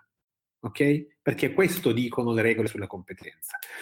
Ma se i reati A, B e C sono legati da uno dei legami descritti dall'articolo 12, che adesso vediamo, tutti questi reati dovranno andare davanti ad un solo giudice. Perché essendo legati tra loro, nessun giudice, presi questi reati singolarmente, ne capirà nulla. Questi reati sono legati tra loro e adesso vedremo bene come. Se io frammento questa competenza in ragione delle regole che vigerebbero per i singoli reati, il giudice del reato A, quello del reato B e quello del reato C non capirebbero la dinamica, perché si, non avrebbero la cognizione degli altri due. Allora la legge dice, questi reati, quando sono legati in un certo modo, dovranno andare davanti ad un solo giudice. Quindi noi dobbiamo vedere in che modo possono essere legati e poi dobbiamo vedere davanti a quale giudice vanno. Ci siamo? Se non sono chiaro vi dovete interrompere perché la connessione è difficile.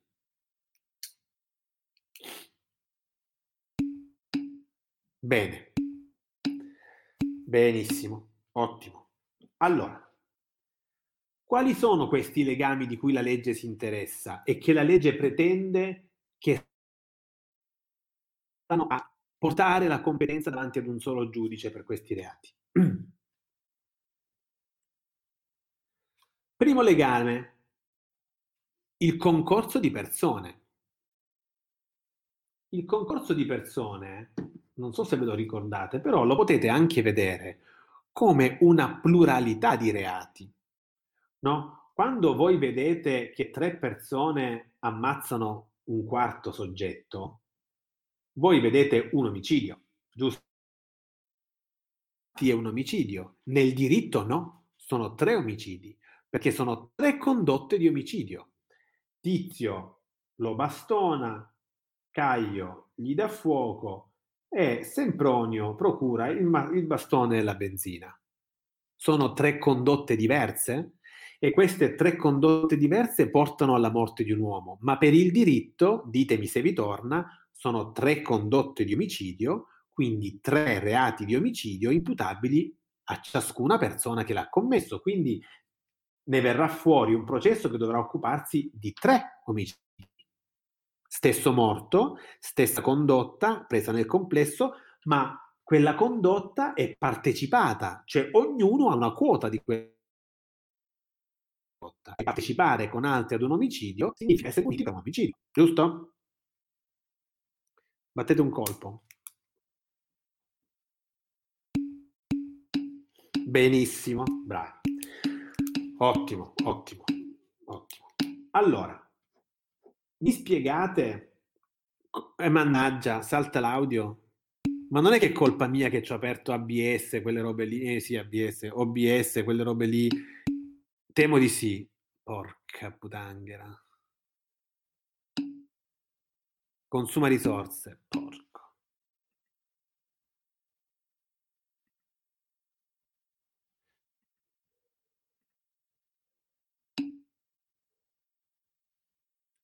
Eh, però, ah, allora facciamo, esatto, se registra lei, ok, S- ehm, quindi, vabbè, quindi cosa faccio? Tolgo OBS così siamo più tranquilli eh, e poi mettiamo la sua? Vediamo se va meglio così. Dai, facciamo così, allora lo chiudo, eh? Ma è una gioia, eh? Stavo imparando a registrare questa roba.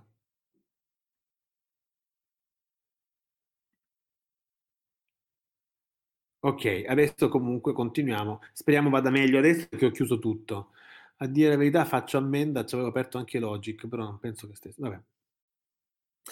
Ehm, allora, come vi ho detto, quindi abbiamo questo omicidio, però in concorso tra più persone. La stessa cosa si può dire per la cooperazione colposa nel delitto, no? Cioè più persone... Eh sì, lo so, l'ho tolto adesso.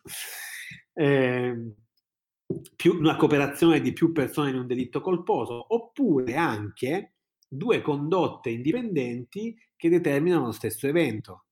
Per esempio, io vado a casa di uno e dal lato est gli brucio la casa perché eh, mi deve dei soldi e contemporaneamente dal lato ovest ci va un altro perché lui eh, è andato con la sua fidanzata. Capito? Io e lui manco ci conosciamo però tutti e due ce l'abbiamo con lui e combinando queste due condotte, fortuna vuole che lo ammazziamo, va bene? In questi casi si ha in ogni caso, sia nel primo che nel secondo che nel terzo, quindi delitto doloso, delitto colposo o condotte indipendenti, si hanno in ogni caso la partecipazione di più persone ad uno stesso evento. Ad uno stesso evento. Questi reati hanno un evento tutti quanti, ma sono più reati, ognuno uno per ogni persona coinvolta, ok? Allora, voi mi spiegate che casino ne verrebbe fuori se di questi tre reati si occupassero tre giudici diversi?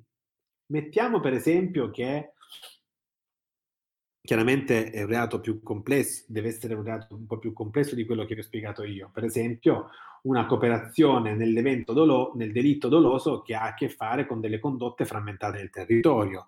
Io a Ferrara procuro, eh, io a Ferrara procuro l'arma.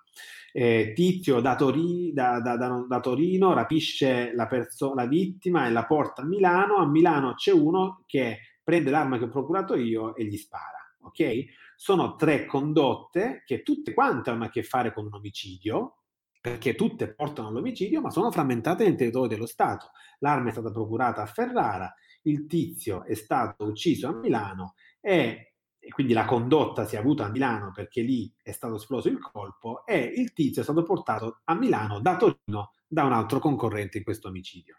Ma se io frammento queste condotte le porto una davanti al giudice di Torino, una davanti al giudice di Milano, una davanti al giudice di Ferrara, questi tre giudici manco si parlano, non si capisce niente. Cioè non capiscono minimamente la dinamica.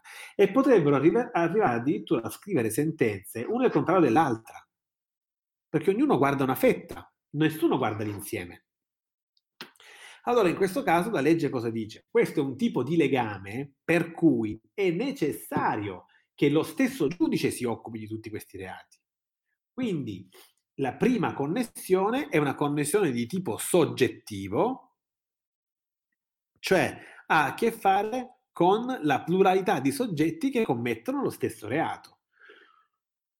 Non importa che queste singole condotte siano di competenza di giudici diversi, la legge stabilisce che non vale più la materia o il territorio, ma vale la connessione. Cioè la competenza si determinerà in ragione della connessione, sarà la connessione che ci farà, che farà portare tutti questi reati davanti ad un solo giudice. E vedremo qual è.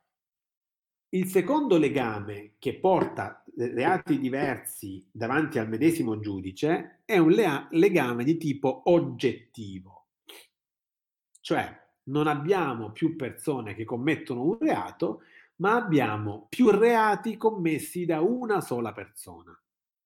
Però non sono più reati e basta, sono più reati legati da un certo vincolo. E questo vincolo qual è? È quello del concorso formale di reati oppure del reato continuato. Quindi, quando una persona con la stessa azione o omissione produce più eventi,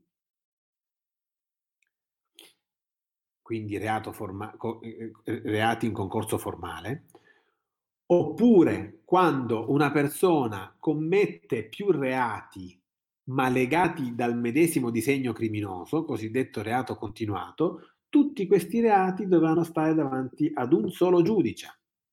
Per esempio, io sono a Ferrara, a Ferrara compro una pistola, a Rovigo rubo una macchina, a Padova rapino una banca con quella macchina e con quella pistola. È chiaro che per l'acquisto dell'arma dovrebbe essere competente, dell'arma chiaramente vietato, dovrebbe essere competente il giudice di Ferrara. Per il furto dell'auto dovrebbe com- essere competente il giudice di Rovigo, per la rapina dovrebbe essere competente il giudice di Padova. Ma questi tre reati sono lega- legati dal medesimo disegno criminoso, c'è un reato continuato io ho rubato la pistola perché volevo commettere una rapina, io ho comprato la pistola, io ho rubato la macchina perché volevo commettere una rapina. Quindi questo è un reato continuato, 81 codice penale. Quando i reati sono in concorso formale o legati dalla continuazione, un solo giudice dovrà occuparsene. E vedremo quale. Terzo criterio di connessione lettera C, quando alcuni reati per cui si procede sono quando dei reati per cui si procede sono commessi per eseguire o occultare gli altri. Cioè, per esempio, uccido una persona e poi ne occulto il cadavere. O uccido una persona a Ferrara e poi ne occulto il cadavere a Perugia. Ok? Dovrebbe essere competente il giudice di Ferrara per l'omicidio, il giudice di Perugia per l'occultamento del cadavere. Ok?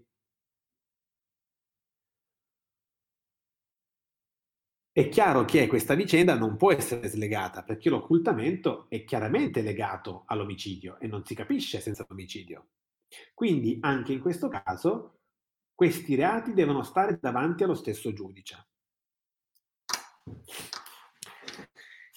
Questo Ricap- ricapitoliamo ric- eh, i casi in cui i reati sono considerati legati ai fini della connessione. Quindi dobbiamo, ripercorriamo i casi in cui i procedimenti sono considerati connessi. Tre casi di connessione. La prima connessione è detta soggettiva, quindi più persone commettono un reato o perché concorrono dolosamente tra di loro, o perché cooperano colposamente tra di loro, o perché con condotte diverse e separate verificano, realizzano lo stesso evento. Seconda ipotesi, connessione oggettiva. una sola persona più reati, concorso formale di reati, con un solo evento, con una sola condotta produco più eventi, oppure reato continuato. Questi reati che vengono in considerazione sono legati da un vincolo, cioè sono commessi tutti quanti per realizzare un solo disegno criminoso. Terza ipotesi di connessione, detta teleologica, cioè che mira al fine, è quella per cui si considerano connessi i procedimenti per reati di cui alcuni sono stati commessi per eseguire o occultare gli altri. Quindi connessione soggettiva, oggettiva, teleologica. Questi tre legami tra reati hanno l'effetto di spostare la, la competenza. Intanto voglio capire se sono chiari i casi di connessione e se è chiara la ragione della connessione. Ok, ok. Bellissimo. Questi reati, questi legami tra reati spostano la competenza. Cosa vuol dire che spostano la competenza? Spostano la competenza significa che vanno, tutti questi reati devono essere giudicati da un solo giudice. Quindi dovrò individuare un giudice per materia e un giudice per connessione, scusate, un giudice per territorio, scusate, dovrò individuare il giudice sia secondo il criterio della materia sia secondo il criterio del territorio, ma deve essere un giudice che si occupa di tutti questi reati, anche se singolarmente sarebbero di competenza di altri giudici. E questo giudice chi è? Per quanto riguarda la materia, è il giudice competente per il reato più grave. Quindi è chiaro che se faccio per esempio ehm, se faccio per esempio eh, l'esempio di um, una rapina eh, conne- di una connessione tra una rapina e un, eh, è un, un omicidio, no? Chiaramente sarà la Corte d'Assise ad essere competente per tutto. Quindi, quando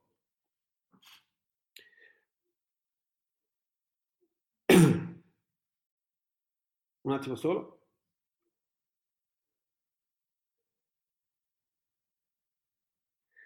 Quindi, quando io devo verificare qual è il giudice competente per materia nell'ambito della connessione, devo avere in mente il giudice del reato più grave. Se ho reati di diversa gravità, per esempio abbiamo detto l'omicidio e l'occultamento di cadavere, il giudice competente per materia sarà la Corte d'Assise, perché il reato più grave è l'omicidio. E quindi la Corte d'Assise giudicherà dell'occultamento di cadavere che preso da solo sarebbe di competenza del Tribunale. E per quanto riguarda il re, il, eh, l'individuazione di quale corte d'assise, di quale posto, di quale luogo, anche qui mi riferirò al reato più grave, cioè è competente la corte d'assise del posto in cui è stato commesso il reato più grave. Quindi se io ho omicidio a Ferrara occultamento di cadavere a Perugia, sarà competente il giudice di Ferrara, perché lì è stato commesso il reato più grave. E quale giudice? Sarà competente il giudice, sarà competente la Corte d'Assise, perché è l'organo competente per il reato più grave tra quelli connessi. Se i reati sono di pari gravità, lo stesso ragionamento si fa per il primo reato. Mettiamo che io sto ragionando di omicidi, quindi di pari gravità, però disseminati nel territorio nazionale, tutti connessi. Questo cosa vuol dire? Siccome i reati sono di pari gravità, l'organo competente per materia sarà quello competente per loro, quindi omicidio, corte d'assise. Ma di quale posto, visto che sono coinvolti molti posti e visto che questi reati sono tutti della stessa gravità, del posto in cui è stato commesso il primo omicidio. Quindi, quando io ho tutti questi reati connessi, devo fare una cosa molto semplice, devo capire qual è il più grave. È il reato più grave mi dice tutto. Mi dice l'organo competente per materia e l'organo competente per territorio, perché basta che io mi riferisca al giudice competente per il reato più grave, sia per materia sia per territorio. Quel giudice attrae la competenza di tutti quanti gli altri.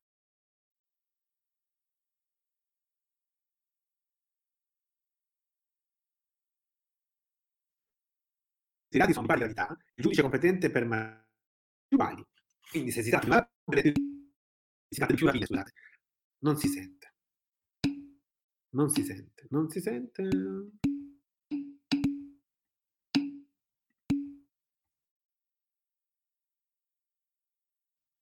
Come va? Si sente adesso? Bene, dai che manca poco.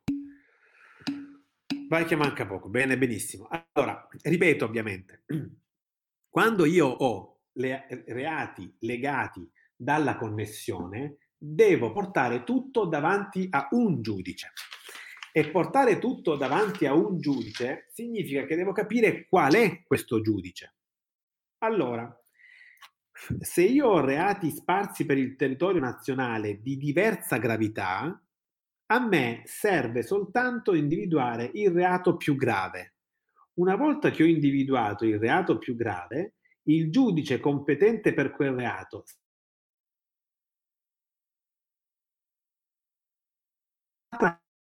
quindi io ho rubato una macchina a Rovigo. Ho con quella macchina rapito una persona a Modena, poi ho portato quella persona da Modena a Treviso e a Treviso l'ho uccisa. Chi è il giudice competente per connessione?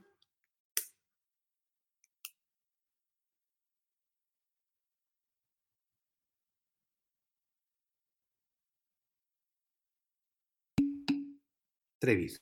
Esattamente, Treviso. Perché a me basta capire qual è il giudice del reato più grave. Quello attrae tutti, quindi il giudice di Treviso conoscerà dell'omicidio, del sequestro di persona commesso a Modena e del furto dell'auto commesso a Rovigo. Ok? Se invece io faccio una cosa diversa, cioè prendo una macchina a Rovigo, la rubo, poi vado a Modena, rapisco un tizio, poi vado a Roma, rapisco un altro tizio, poi vado a Firenze. No, scusate, è difficile sta roba.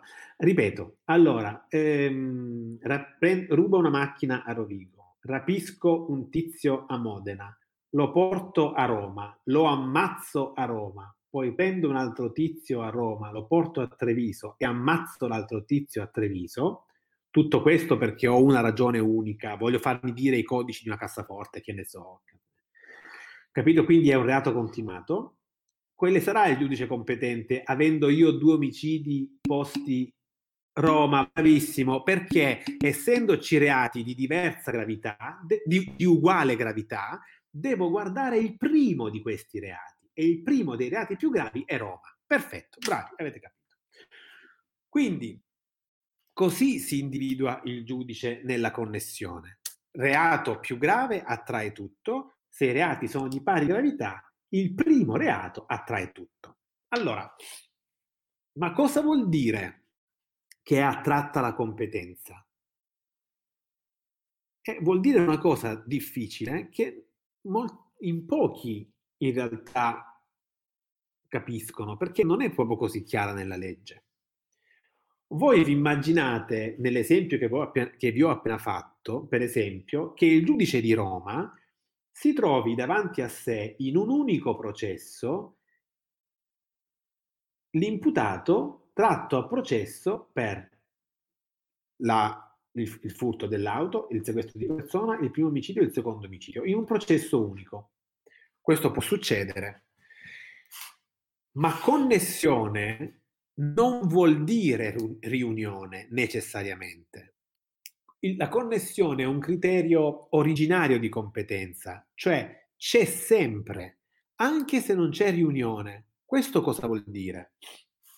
Vuol dire che se io procedo per, per esempio, nell'esempio che ho appena fatto, l'omicidio di Roma, l'omicidio di Treviso, il sequestro di persona di Modena, con un processo unico a Roma, come avete ben detto voi, questo processo chiaramente attrae i reati di cui parliamo per connessione.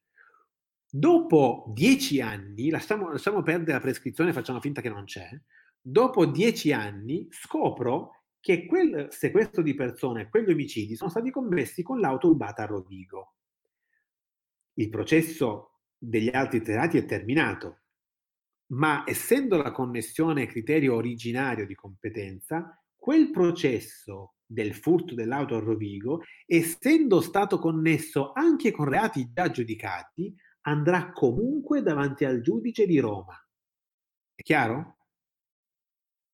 Perché il giudice competente per la connessione attrae tutti i procedimenti dei reati connessi una volta e per sempre, non solo se c'è riunione. Questa cosa la sbagliano tutti, l'avete capita? L'ho spiegata bene la domanda, più che altro.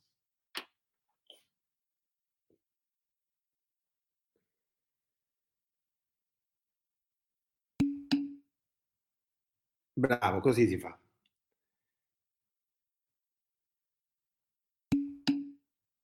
Sì, certo. Infatti è difficile, certo. Esattamente, sì. La connessione, la competenza per connessione è una competenza, dovete immaginarvela come una competenza che si verifica al momento in cui i reati si connettono, cioè vengono ad esistenza, e poi quel criterio di competenza non se ne va più, anche se i reati li giudico in tempi diversi. Quindi rea- la competenza per connessione sposta la competenza dei singoli reati verso il giudice competente in ragione della connessione, anche se i processi non sono riuniti. Quindi può succedere che se io rubo una macchina a Rovigo, faccio una rapina a Ferrara e ammazzo il cassiere a Treviso, ok?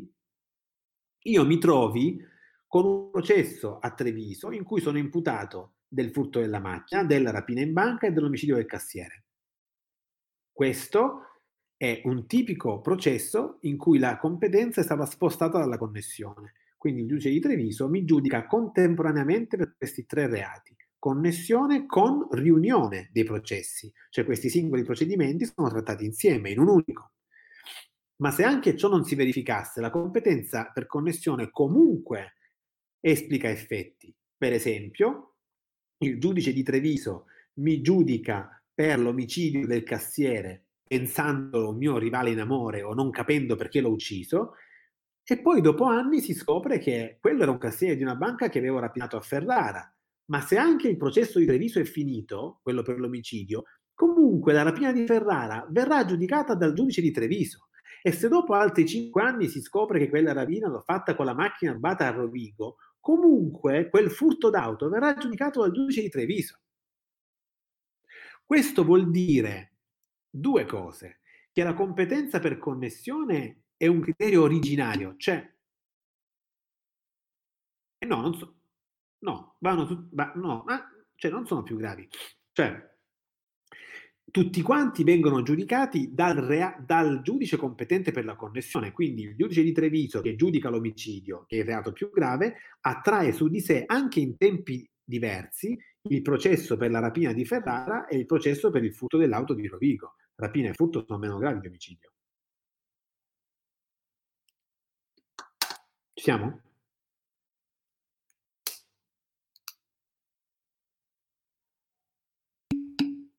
Ok, ok. Questo vuol dire che la connessione è un criterio originario di competenza, cioè una volta che si verifica la connessione tra i procedimenti, la competenza sarà una volta e per sempre del giudice competente per la connessione. Certo, anche se quello per ultimo è più grave dei precedenti, certo che sì. Perché qual è il dubbio?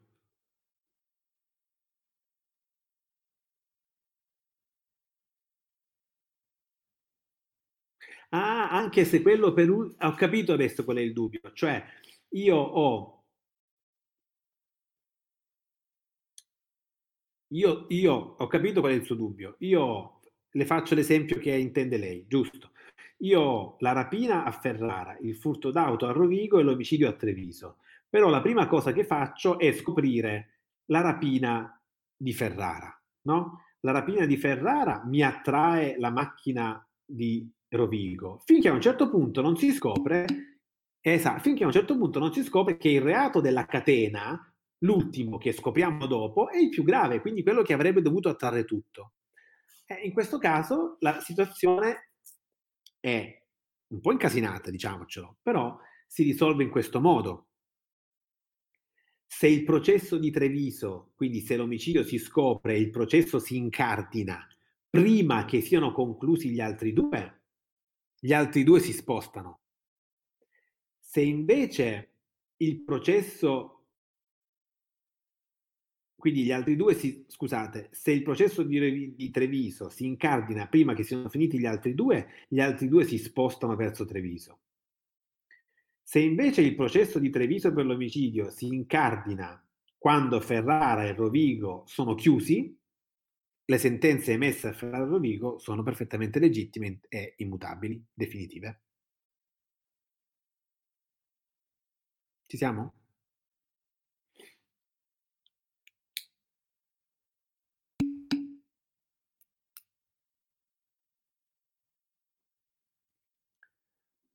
L'ultimo, cioè l'omicidio, incardina dove è stato commesso l'omicidio, Treviso.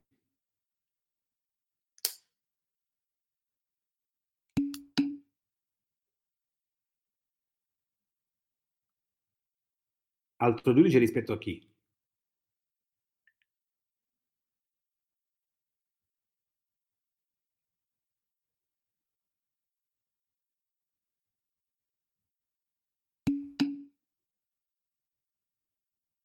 Certo, sì, giudice diverso. A questo punto la connessione non ha funzionato.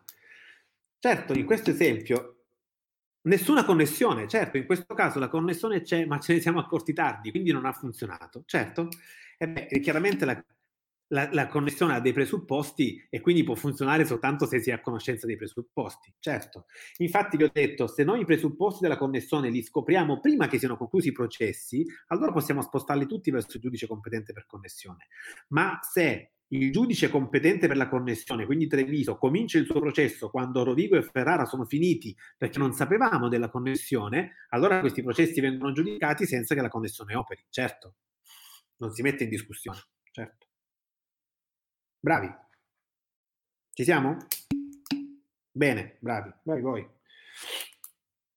Quindi dicevo, questo vuol dire che la connessione opera una volta e per sempre. Quindi una volta che è stabilito il giudice competente per la connessione, attrarrà sempre i reati connessi, anche se in tempi diversi. E la seconda cosa che significa, che ci fa pensare questa regola, è che quando parlo del giudice competente per la connessione, sto parlando del giudice ufficio o del giudice persona fisica?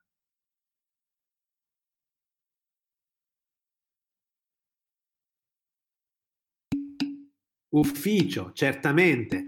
Ovviamente può anche No, perché questa, questa, è una cosa su cui molti si confondono. Quando parlo di giudice competente per la connessione, io non sto parlando di giudice dottor Tizio, sto parlando dell'ufficio del tribunale. Quindi il tribunale competente per la connessione con persona fisica X domani potrà trovarsi ad essere competente per un reato legato a quella catena di reati connessi con un'altra persona fisica e in tempi diversi. Quando parlo di competenza, di giudice e competenza, mi riferisco esclusivamente all'ufficio. E questa è una norma che vale sempre quando parlo di competenza. Quando parlo di competenza mi riferisco sempre all'ufficio, mai alla persona fisica. Non esiste un giudice persona fisica competente, esiste un ufficio competente. Ma come funziona però con la distribuzione degli affari penali tra le persone fisiche di uno stesso ufficio? Questa cosa andiamo avanti se siamo, se ci siamo su connessione e sulle altre cose sulla competenza. Se c'è qualcosa che non mi torna, la recuperiamo adesso, altrimenti parliamo di questa questione che ho appena detto.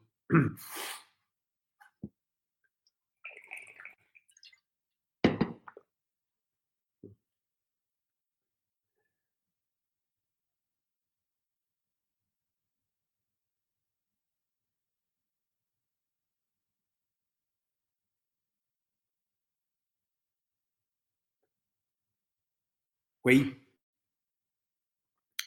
ci siete? Via, possiamo andare avanti, va bene.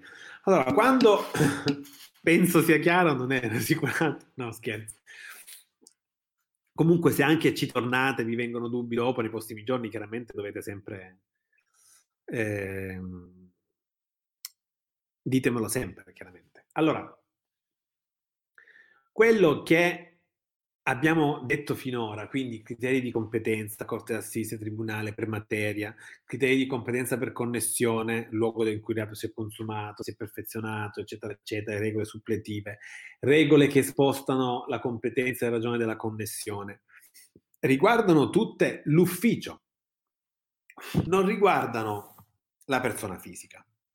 Però il problema della persona fisica non è un problema proprio irrilevante, perché se la Costituzione mi dice che nessuno può essere distolto dal giudice naturale precostituito per legge, beh, è poco plausibile che tanta minuzia e tanta attenzione ci vuole a capire quale sia l'ufficio competente per poi lasciare questo ufficio nelle mani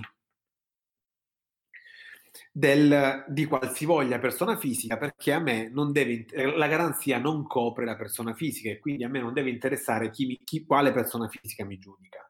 Questa cosa chiaramente non può essere in questi termini. Per esempio, per dire, no?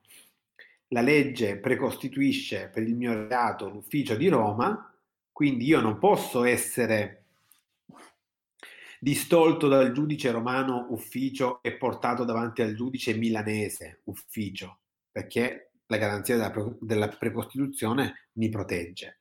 Però se non ci fosse nessuna attenzione alle persone fisiche, a questo punto il CSM potrebbe applicare con un decreto di un quarto d'ora il giudice di Milano al Tribunale di Roma e mi fa giudicare dal giudice di Milano. E la garanzia non è servita a niente, capito? Quindi hai voglia di parlare di ufficio, ma la persona fisica un po' deve centrare, se no la garanzia non serve a niente.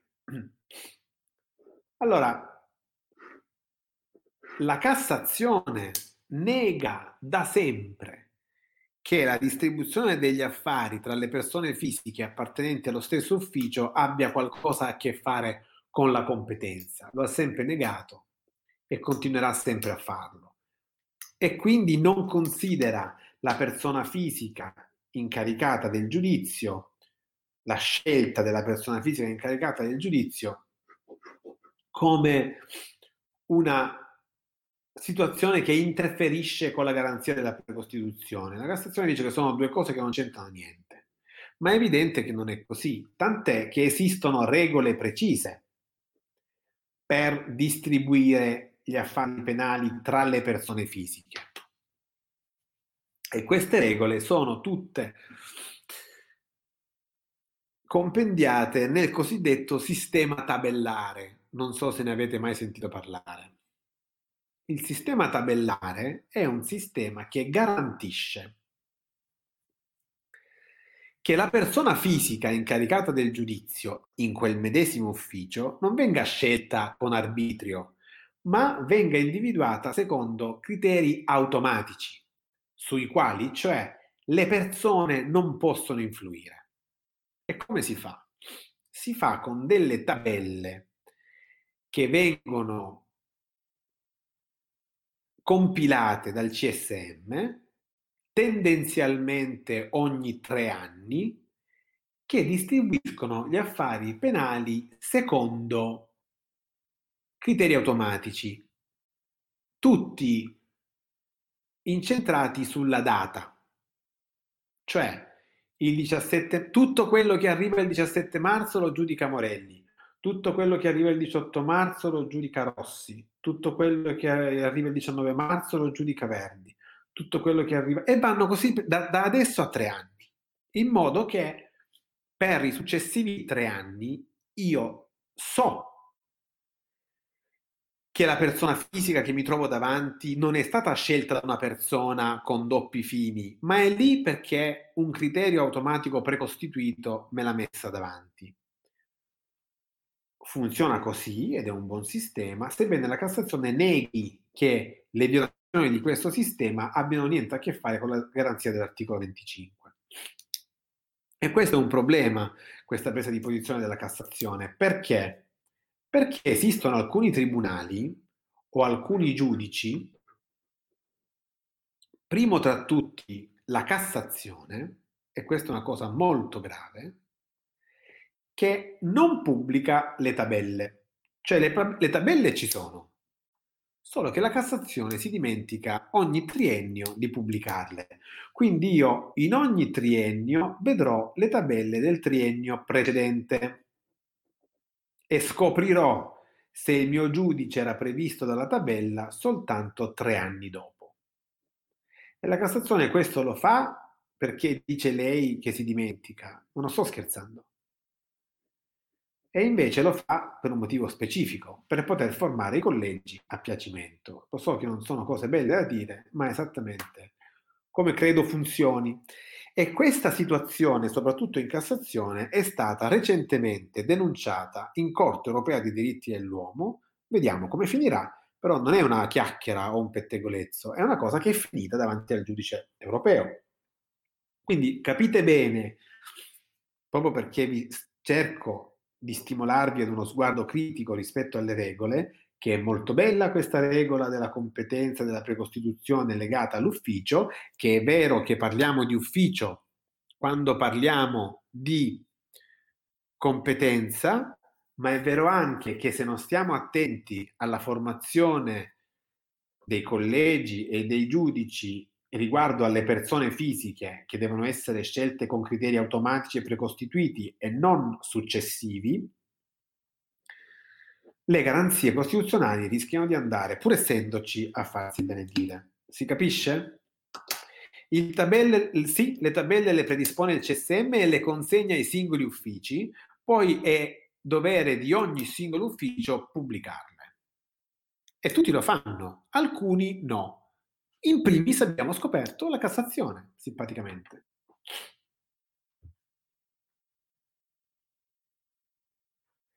Chiaramente se tu le chiedi al CSM, il CSM non te le dà perché dice devi chiederle al singolo giudice.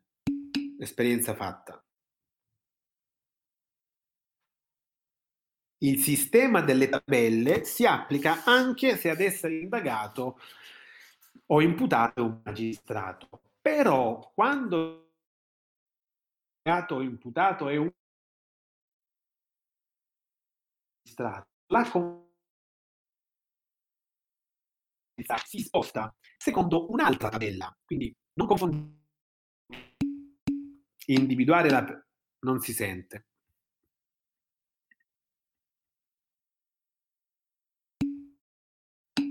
Ci sei partito ancora? Si sente adesso? Sentite? No? Sì? Tutti? Tornato? Dai, manca poco, resistiamo. Sì, domani cerco, chiamo il tecnico e cerco di risolvere sta roba. Gesù. Ah.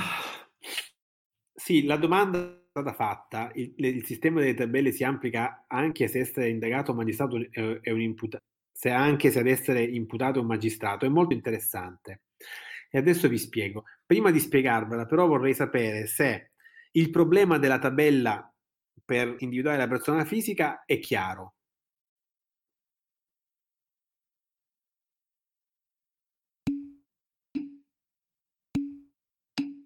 È proprio un magheggio, ha capito bene, esatto. La, semplicemente la Cassazione non le pubblica le tabelle, quindi io non riesco a sapere, le pubblica sempre con ritardo. Quindi io scoprirò le tabelle non per i processi in corso, ma per quelli che si sono già tenuti. E questo la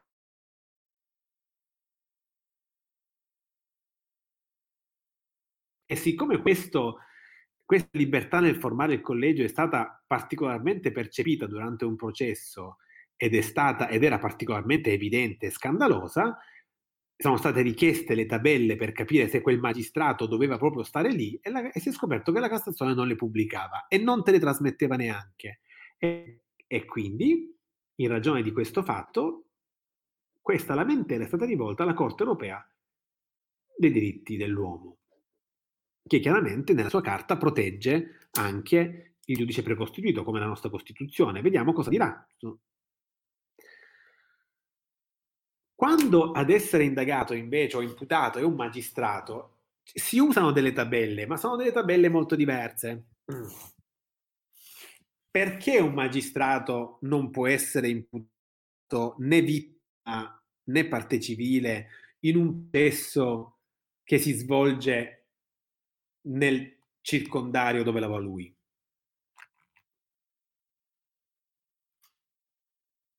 Chiaro, no? Perché quel giudice non sarebbe mai imparziale. Vuoi perché è molto amico o vuoi perché è molto nemico, il magistrato eh certo, verrebbe giudicato dai colleghi che vede tutti i giorni. Questo può voler dire in alcuni casi che potrebbe essere passibile di molti favori, in alcuni casi potrebbe voler dire che potrebbe essere passibile di molte angherie. In un caso o nell'altro questo giudice non apparirà mai imparziale, perché sono i colleghi della porta accanto. Allora, il magistrato quando viene giudicato deve spostarsi e si sposta nel tribunale o nella corte d'assise, dipende da quale giudice è competente, del, di un distretto diverso.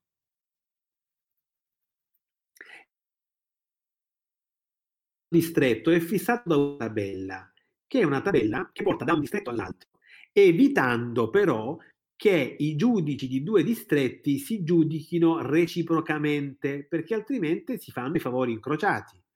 Io ti giudico bene i milanesi che vengono a Brescia, tu mi giudichi bene i bresciani che vengono a Milano.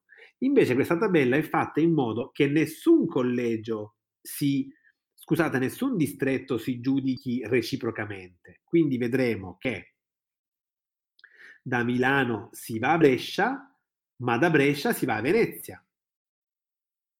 Quindi il giudice di Milano viene giudicato dai colleghi bresciani, ma i colleghi bresciani non vengono giudicati dai giudici di Milano, vengono giudicati dai, giudici, dai colleghi di Venezia.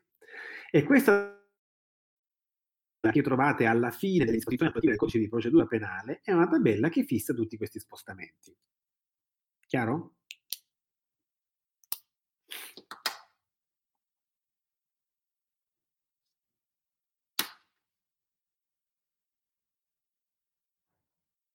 Si è capito? Ok. Ok. Benissimo, benissimo. Questa tabella si trova alla fine delle disposizioni di attuazione del codice di procedura penale. Eh, dai, tanto abbiamo finito. Poi al massimo, recu- no, al massimo, sicuramente recuperiamo con uh, la registrazione che lei mi manderà e poi spero anch'io di di recuperare questo audio e registrare anche.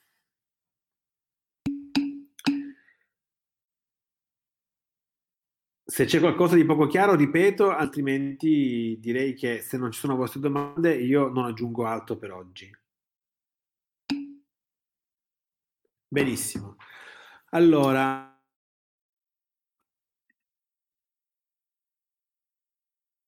Io vi chiedo se avete...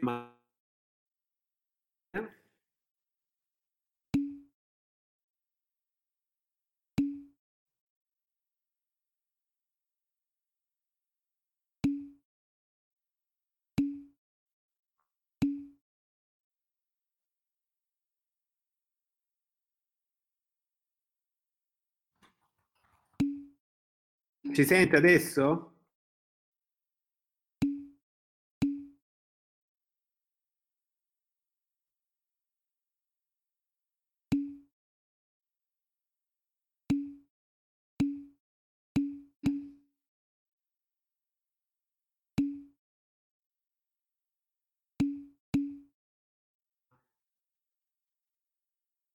Ci, ah, si sente?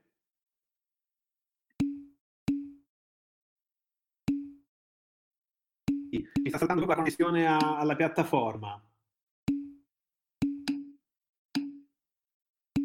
Sì, infatti, adesso fermi tutti che vi do la password di classe e anche la canzone della nostra playlist, ma intanto vi do la password di Classroom. Un attimo, eh? Intanto dite, scrivetevi se avete domande. Ehm, intanto vi cerco la password.